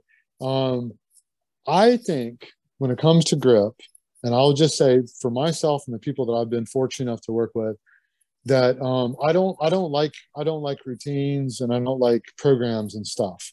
And what I like and what I think seems to work for grip is surprisingly, I'll admit this, very surprising to me, is almost like what we did in bodybuilding, where it's like kind of a muscle confusion thing. When you're doing different things all the time and you're always coming up with new, weird, and wacky things to do. And uh, that's what I think works. So maybe so I that's why people have 400 grip implements. Yeah, maybe so. Maybe so. Maybe so. Like, you know, I really don't. I honestly, I honestly don't. I, I, I've, I've, I've tried it where I've like programmed it all to hell and like, Yeah. you know, like I used to do in powerlifting and had Mhm. success with in powerlifting. You know, when you're you're doing all these little micro changes in weights and changes in volume, and it just doesn't seem to work for grip. And what seems to work is doing different things every single workout. And then the other thing is what we talked about more more volume, more volume, more volume, finding ways to squeeze in more volume. And the the one thing that's it's pro- it might be a third thing or it might be more along the lines of the volume. Uh, but one of the things that I've heard and I've learned from other grip people, and these are people that are really good at this stuff. So people like you know Thomas Larson from Norway, he's Yeah, like one yeah. of the best people in the world at doing the wider pinch stuff. Uh, and then people like we, we talked about earlier about um, you know Hari from from Finland, uh, uh, Tolinen, and you know he's really really good on hub and really really good on pinch. And people like Jerome, who's really really good on key pinch. And what all of these people have said to me in one form or another is that it takes way way more sets than what a lot of people think. And they would they would confide in me and they would say things like, you know, when I'm when I'm training something, whether whether it's like a wider pinch block or like a hub, they're like it's not the third or fourth lift. Sometimes it's like the 30th or the 40th set that I get it on. And that's yeah. like how how that much before. volume they're doing, how much training they're doing. and they don't quit. They just don't quit. And and like a lot of the same kind of cues that we would get on other kinds of strength training were like, okay, it's starting to clearly go downhill. It went from better, better, better. Now it's flattening. Now it's going downhill. I just don't think you see those cues on grip, and, Right. and it, it always surprises you. It's like, okay, that time it was the 17th set that I got that one. All the other ones were terrible. And if I would have paid attention to the feedback, it would seem like I should stop. But I'm glad I ignored that feedback and I kept going because now I got a PR on this one. We uh are experimenting with like sticky spray, Uh huh. right? You Okay. spray on your hands, so it makes your hands a lot more tacky. So Oh. we could lift more Oh, than so what like you can with overloading, chalk. kind of overloading in a way, huh? Yeah. Sticky Yeah. spray. So Interesting. Okay. we'll do that like six or seven or eight or nine reps on Uh-huh. a blob or a, a, you know some kind of implement, and then uh-huh. all of a sudden the tenth or eleventh set you don't have any sticky left, and you get it anyways, and you're Yeah. like, holy crap, That's how the hell did I interesting. just get that That's without interesting. Yeah, that? sticky Okay. wears off Okay. after a few minutes, and Okay. yet you're still lifting it. I, I saw we were talking about earlier about Alexi the tank, and what I saw him do at LA Fit Expo was a lot of regular deadlifts on a regular barbell, including with straps, and he went way way heavier than what his axle deadlift was, and he did some really heavy sets leading up to it, and then he went out there and did an axle deadlift and broke a bunch of records, but yet it was hundreds of pounds lighter than what he was just doing Yeah, um, Yep. on, on that. So that's kind of a similar technique, I think, to what you're talking about. Um, I, I, I don't I don't think that I have anything like that that I've tried. Uh, Jerome Bloom is the one that taught me about holds. I never did holds at all until about two years ago, and and Jerome has always done a lot of holds, and a lot of the European lifters from places like, uh, uh, well, I want to say like Austria, like do, do y'all know Circo and Patricia Luxner? Yeah, Yeah. Y'all know those two? Yeah. Yeah, and and a lot of those people from that neck of the woods, they do a lot of holds. And some of the contests, some of those contests in their neck of the woods, they do holds is part of the contest. Yeah, she brings out a lot of challenges that are holds. I've, I've Yeah, yes, exactly. You got it. You Yep. got it. You got it. And Maria, you know, Maria from Finland, Uh-huh, and she's yeah. done some world record setting holds on some, not just things like Jerome does, the key pinch, but some really thin pinch with the whole hand, Yeah. like a quarter of an inch or something, Yeah. you know, and pinching out for a minute. And so that's something that I've started to do the last couple of years is longer holds. And, and, you know, I, I think that might be something that does seem to help or does seem to carry over Okay. a little, uh, is holds and then doing, doing more volume than you think. I'll go back to Uh, my I'm- Hercules holds with weird implements because I was doing that for a while, like golden potato Hercules holds. He's good at really good at static holds. Can beat some of the strongest gripsters like inch lifters and whatnot. He can beat them by 20 Uh-huh. seconds in static holds. Wow. Wow. Okay. Like, okay. just keep holding it. What's wrong with you? The hell are you gonna I let mean, that I don't know. Like, I maybe you know the problem is it's so complicated. Maybe it helps you improve, but it's a year down the line. Maybe the reason Yeah. that you don't know if it improves is because you're looking at a week or two or or a month later. Maybe it's helping you, but it's further online. You can't tell. You know, so I'm Yeah. I'm I'm not sure, but uh, I, I have been doing more holds and I have been doing a lot more volume than you might think. And I'm I'm just where I'm kind of stuck is trying to figure out logistically how to do it all because as I get more and more interested not just all these grip things, but other things like the calisthenics and other kinds of training. It's like we only have seven days in the week. We only have 24 hours in a Yeah. day. And we, need, we do need some recovery. And how do we get it all in? You know? So, um, one one of one of the bigger changes that I've been making, and partly it's because of things like the hernias, and partly it's because of things like training at home during the pandemic and having less, less access to equipment. But part of it is just I've been finding positive changes in and some of his other things is uh, I've been training more frequently, and and like instead of training really hard like five days a week, I've been training pretty much seven days a week, but I haven't been having as much high intensity stuff. I've been doing more moderate intensity stuff, and then more and more volume, and things like this. But training every single day, and a lot of it is just so I can get to all the things that I want to do, but but also so that I don't have as many DOMS related side effects so I can train again, so I can train again, so I can do another session. Yeah. But but sense to keep your again, you know, I don't know. Maybe it's just where I am right now in my life and my body, my Working age, my you. body, the way it is in my career. Yeah. You know, I'm not sure if it would work for somebody else, but I, I can say that I've I've been experiencing some benefits from doing that. You know, I think Yeah. it's worth looking into. People, I think that's a huge key that. is I've, really I've heard finding- that on grip is volume scale. Yeah. Have you? and finding Have what you? works for you is huge. I mean, like you said, you know, something that works for you might not work for me or somebody else, Yeah. but you could really find what works for you and you could clearly see improvements coming. Just keep doing it.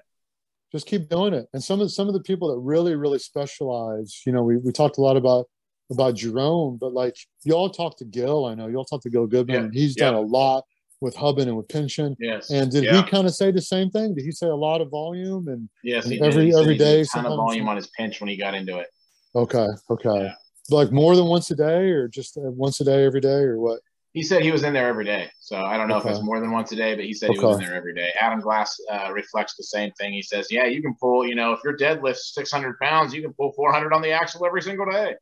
You Yeah, know? And yeah, yeah, So he suggested to us like get our get our main body lifts up because like my Uh-huh. axle lift is like uh, about 300 pounds and my deadlift's about 400 pounds. So they're still a little Uh-huh. close. And I'd like Right. to get my deadlift to like 500 if my axle's 300 or 600 if my axle's 400 and uh-huh. you know be able to do more volume. But with all you've learned and all this stuff and knowledge you Uh-huh. have now, what would Uh-huh. you do different if you started your training over today? So you're just 20 years old, all of a sudden you're starting to training over. It's a great, great question.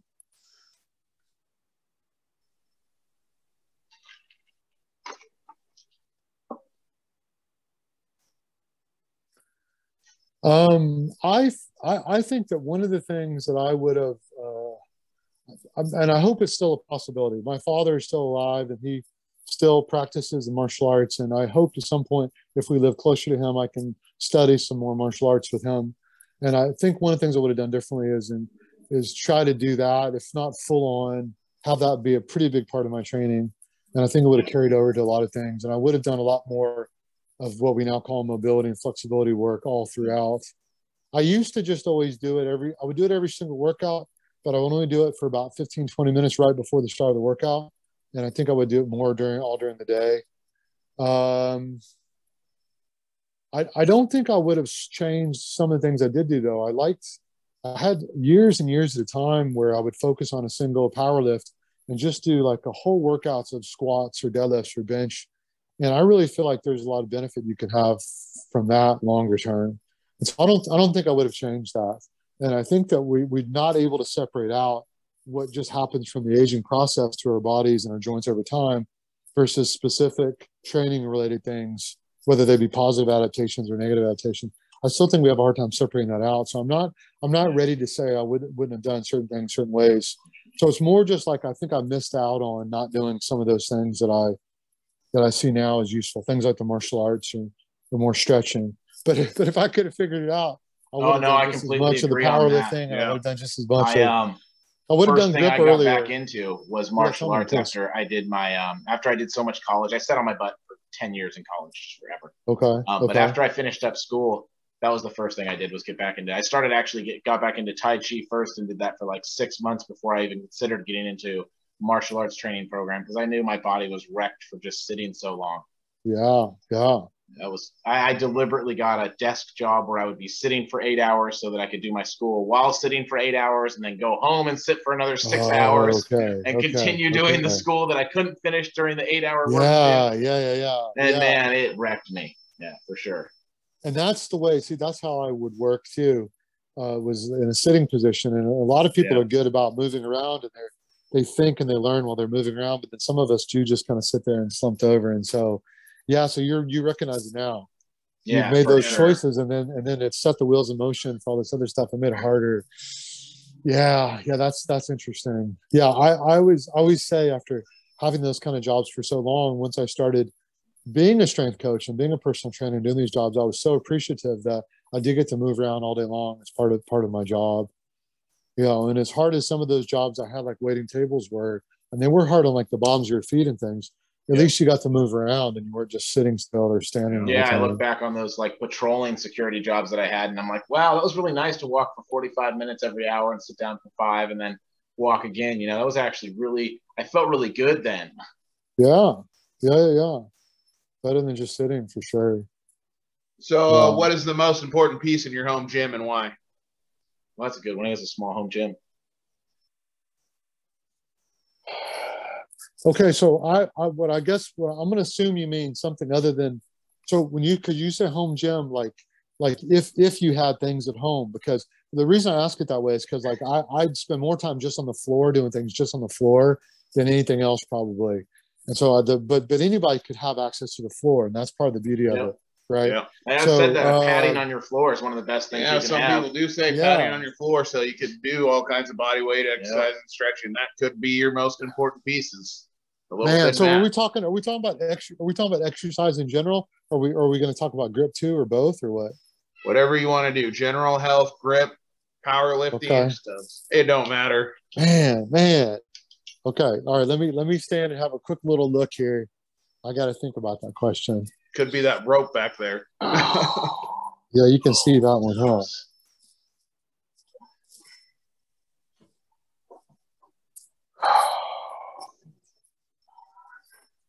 Yeah, you know, um,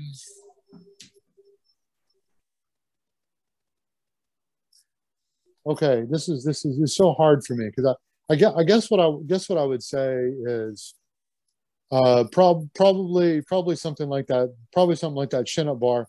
But that's that's if I if that's if I can also say the bands.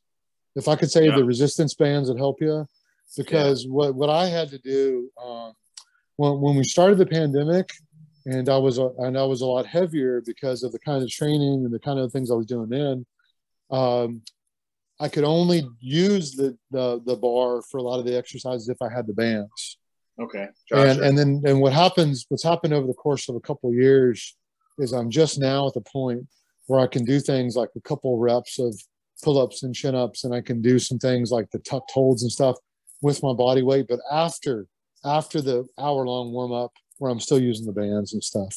So if I'm allowed to say the bands and I would say probably you know those those bars because of the versatility and all the things that I can do um beyond beyond the floor you know and a lot of it is just it's it's time and trying to fit it all in and a lot of it is like my own creativity if i get like a spark and i can come up with something more creative then i can do all kinds of things on a bench or with very little equipment but a lot of times i think i'm just intellectually creatively lazy i'm not doing as much as i, as I could do Yeah. you know Yeah. but but um i i think if we go if we go to grip stuff i gotta say the saxon bar for grip Yeah.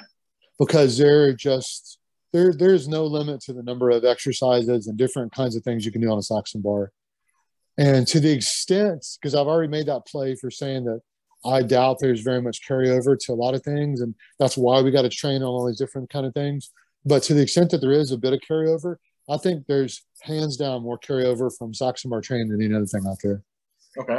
Good to know. yeah that's Gotcha. that's that's what i think yeah Okay. uh, I don't know if y'all agree or if that jives anything that y'all y'all have seen.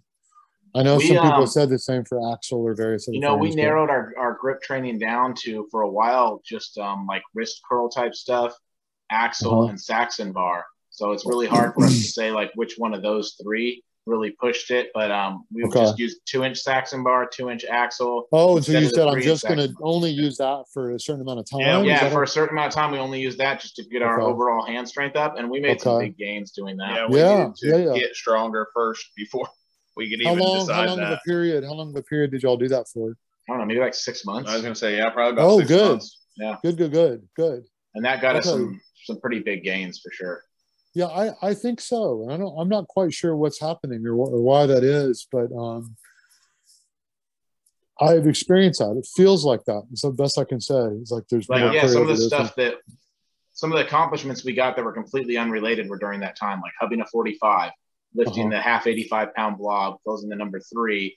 All Uh-huh. those happened during that time period. Yeah, just training Okay. those, and then we'd go Okay. mess around with other implements. Like, wow, we completely increased what we used to be able to do without ever training it. Oh, okay, that's great. That's very exciting. That's very Yeah. exciting.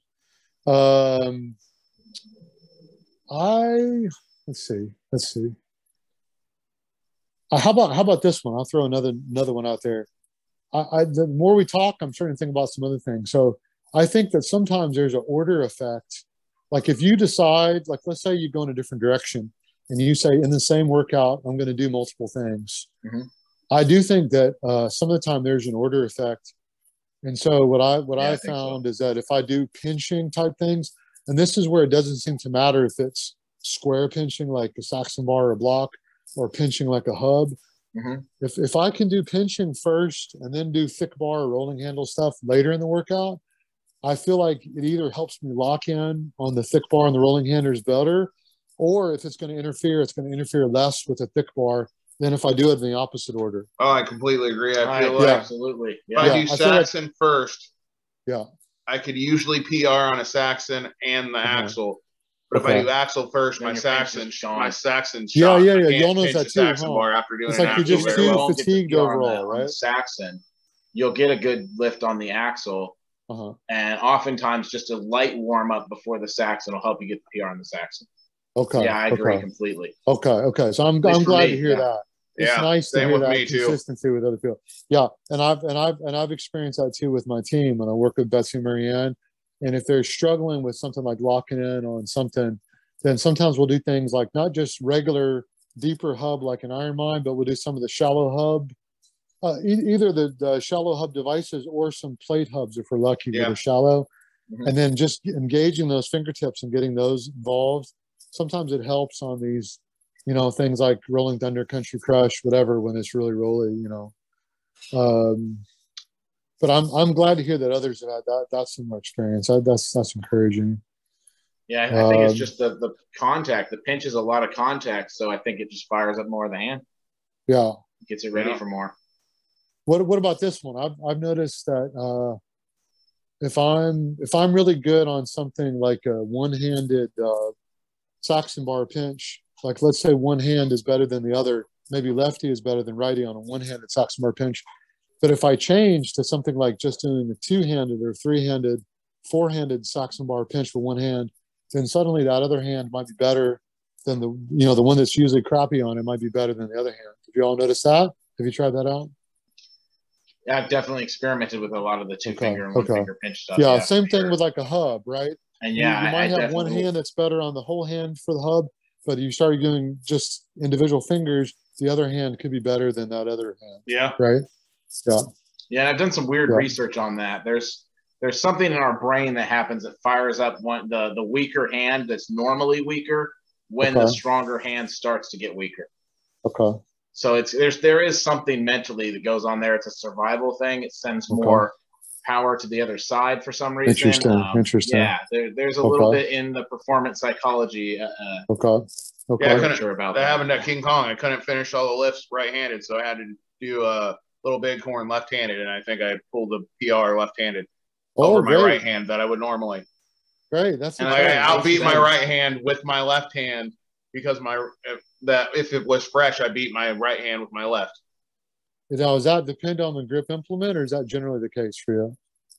Like, Um, I usually It's won't. almost always the case. Yeah, you. I don't know if I'll always beat my right hand PR, but okay. Okay. if my right hand's dead, my left hand will definitely, will definitely PR. be up there. Yeah, it'll be Okay. very high. It'll be close to Because right I've because I've seen it. You know, I've seen it both ways. Like some people Yeah. generally have one hand that does better than the other, and then there's a lot of us, and I put myself in this camp where it just flat out depends on the event.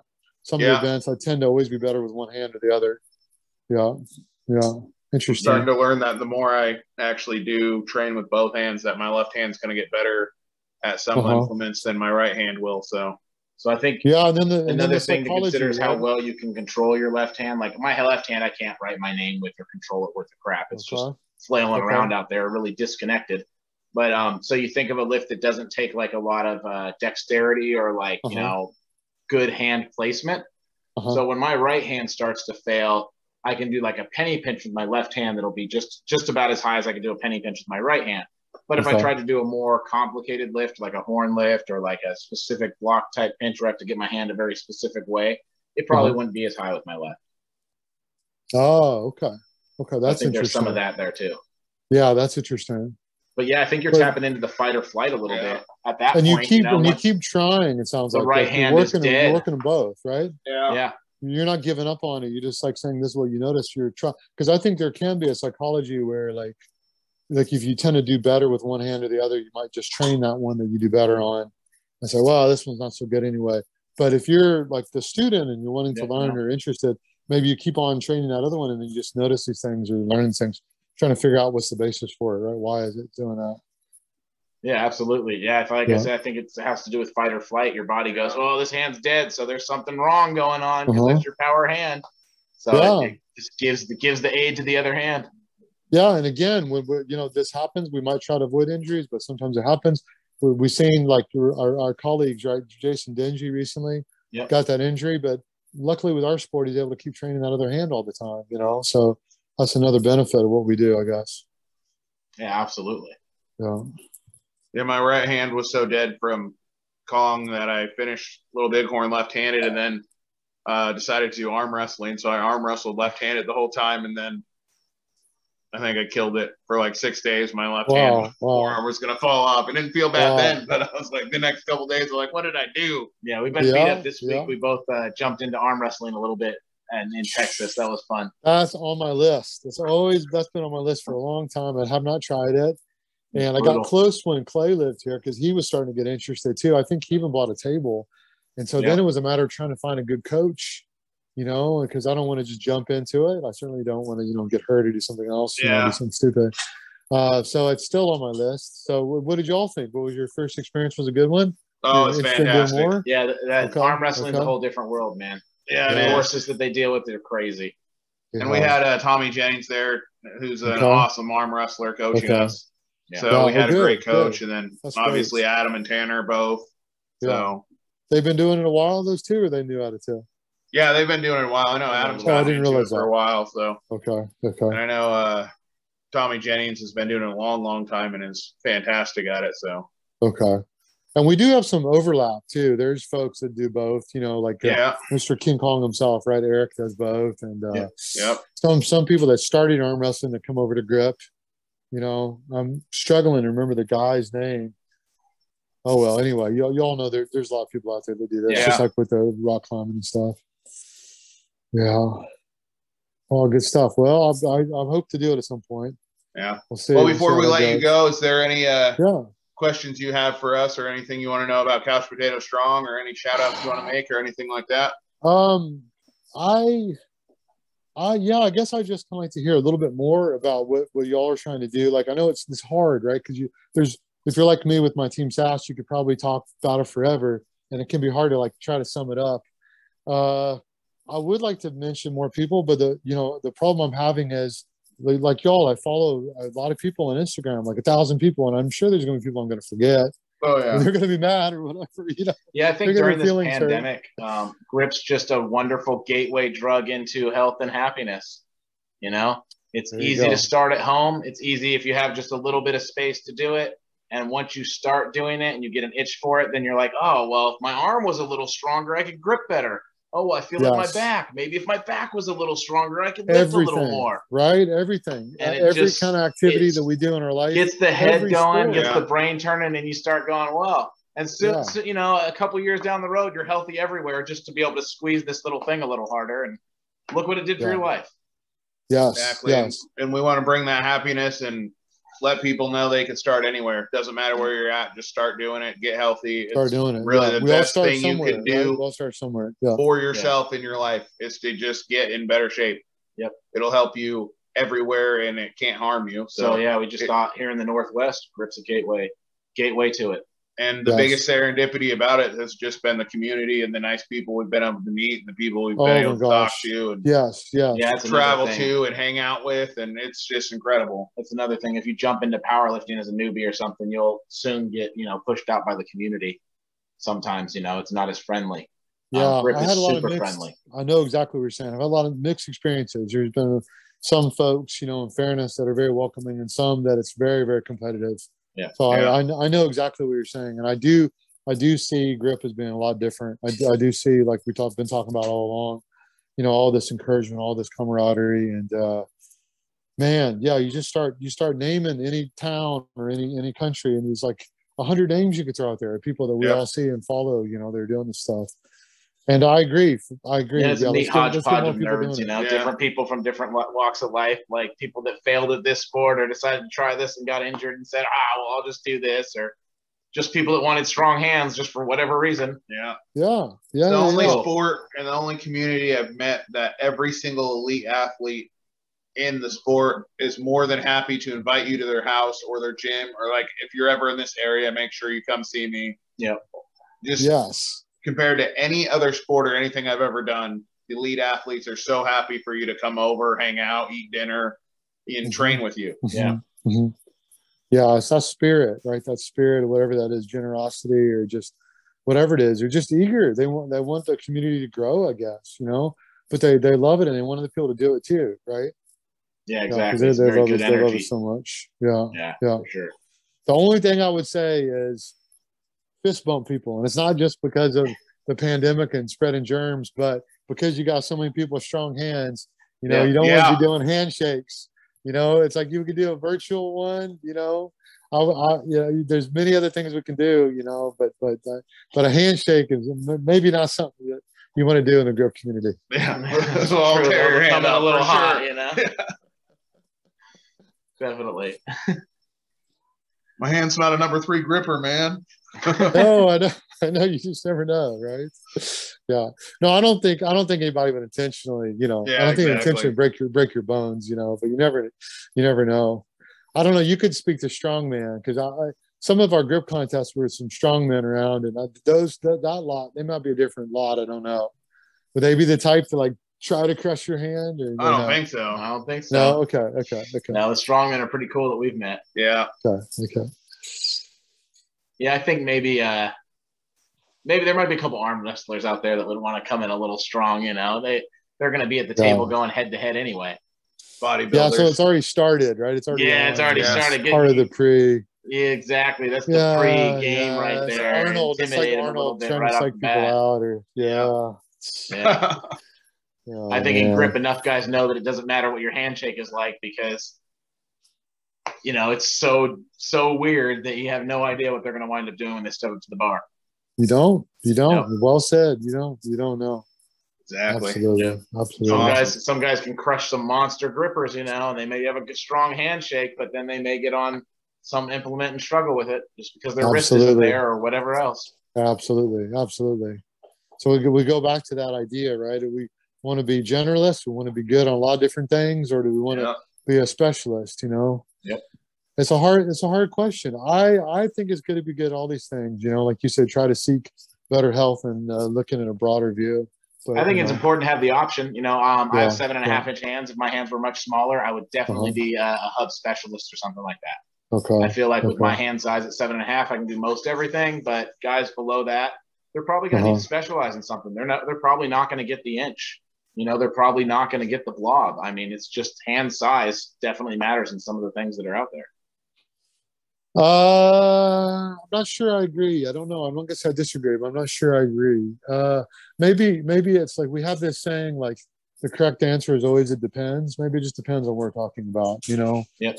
Maybe, maybe there are certain things where they they can't, and maybe it's just a question, like we said, of training longer, training differently, and then they can do these things. You know. Yeah, I don't, I don't, I don't know. Sometimes we are limited at the beginning and we think we can't do things and we don't pursue it, you know. Um, uh, I think it's a good, I think it's a good question though. And I, and I hope we continue to try different things and don't just say, oh, I'm, I'm good at this. I'm not going to do that, you know. Right. Um, yeah, for sure. Well, I mean, there has been Yeah. a handful of guys that have done it. There's definitely been guys with smaller than seven and a half inch hands that have lifted the blob, so they're out there. Oh yeah. Yeah. Yeah. Yeah. Yeah. It's Yeah. just, uh, it's definitely, you know, definitely a disadvantage to go for that if your hand size is a certain, you know, certain way. Um, yeah. It doesn't mean Some of these not a million things are other things you just so, monster and grip. yeah, so tricky. You know, like I was thinking about that, uh, what was that one that Gil had? Um, oh, that one where you can wrap your, um, for some reason I'm drawing a blank on it. You can wrap your hands around it, but only partly. The And then tips there's a flat piece. Tips Yeah. tester, tips tester. Yeah. Yeah, yeah, yeah. And something like this, you know, uh, Julia, y'all, y'all know, y'all know Julia from, uh, This guy right here.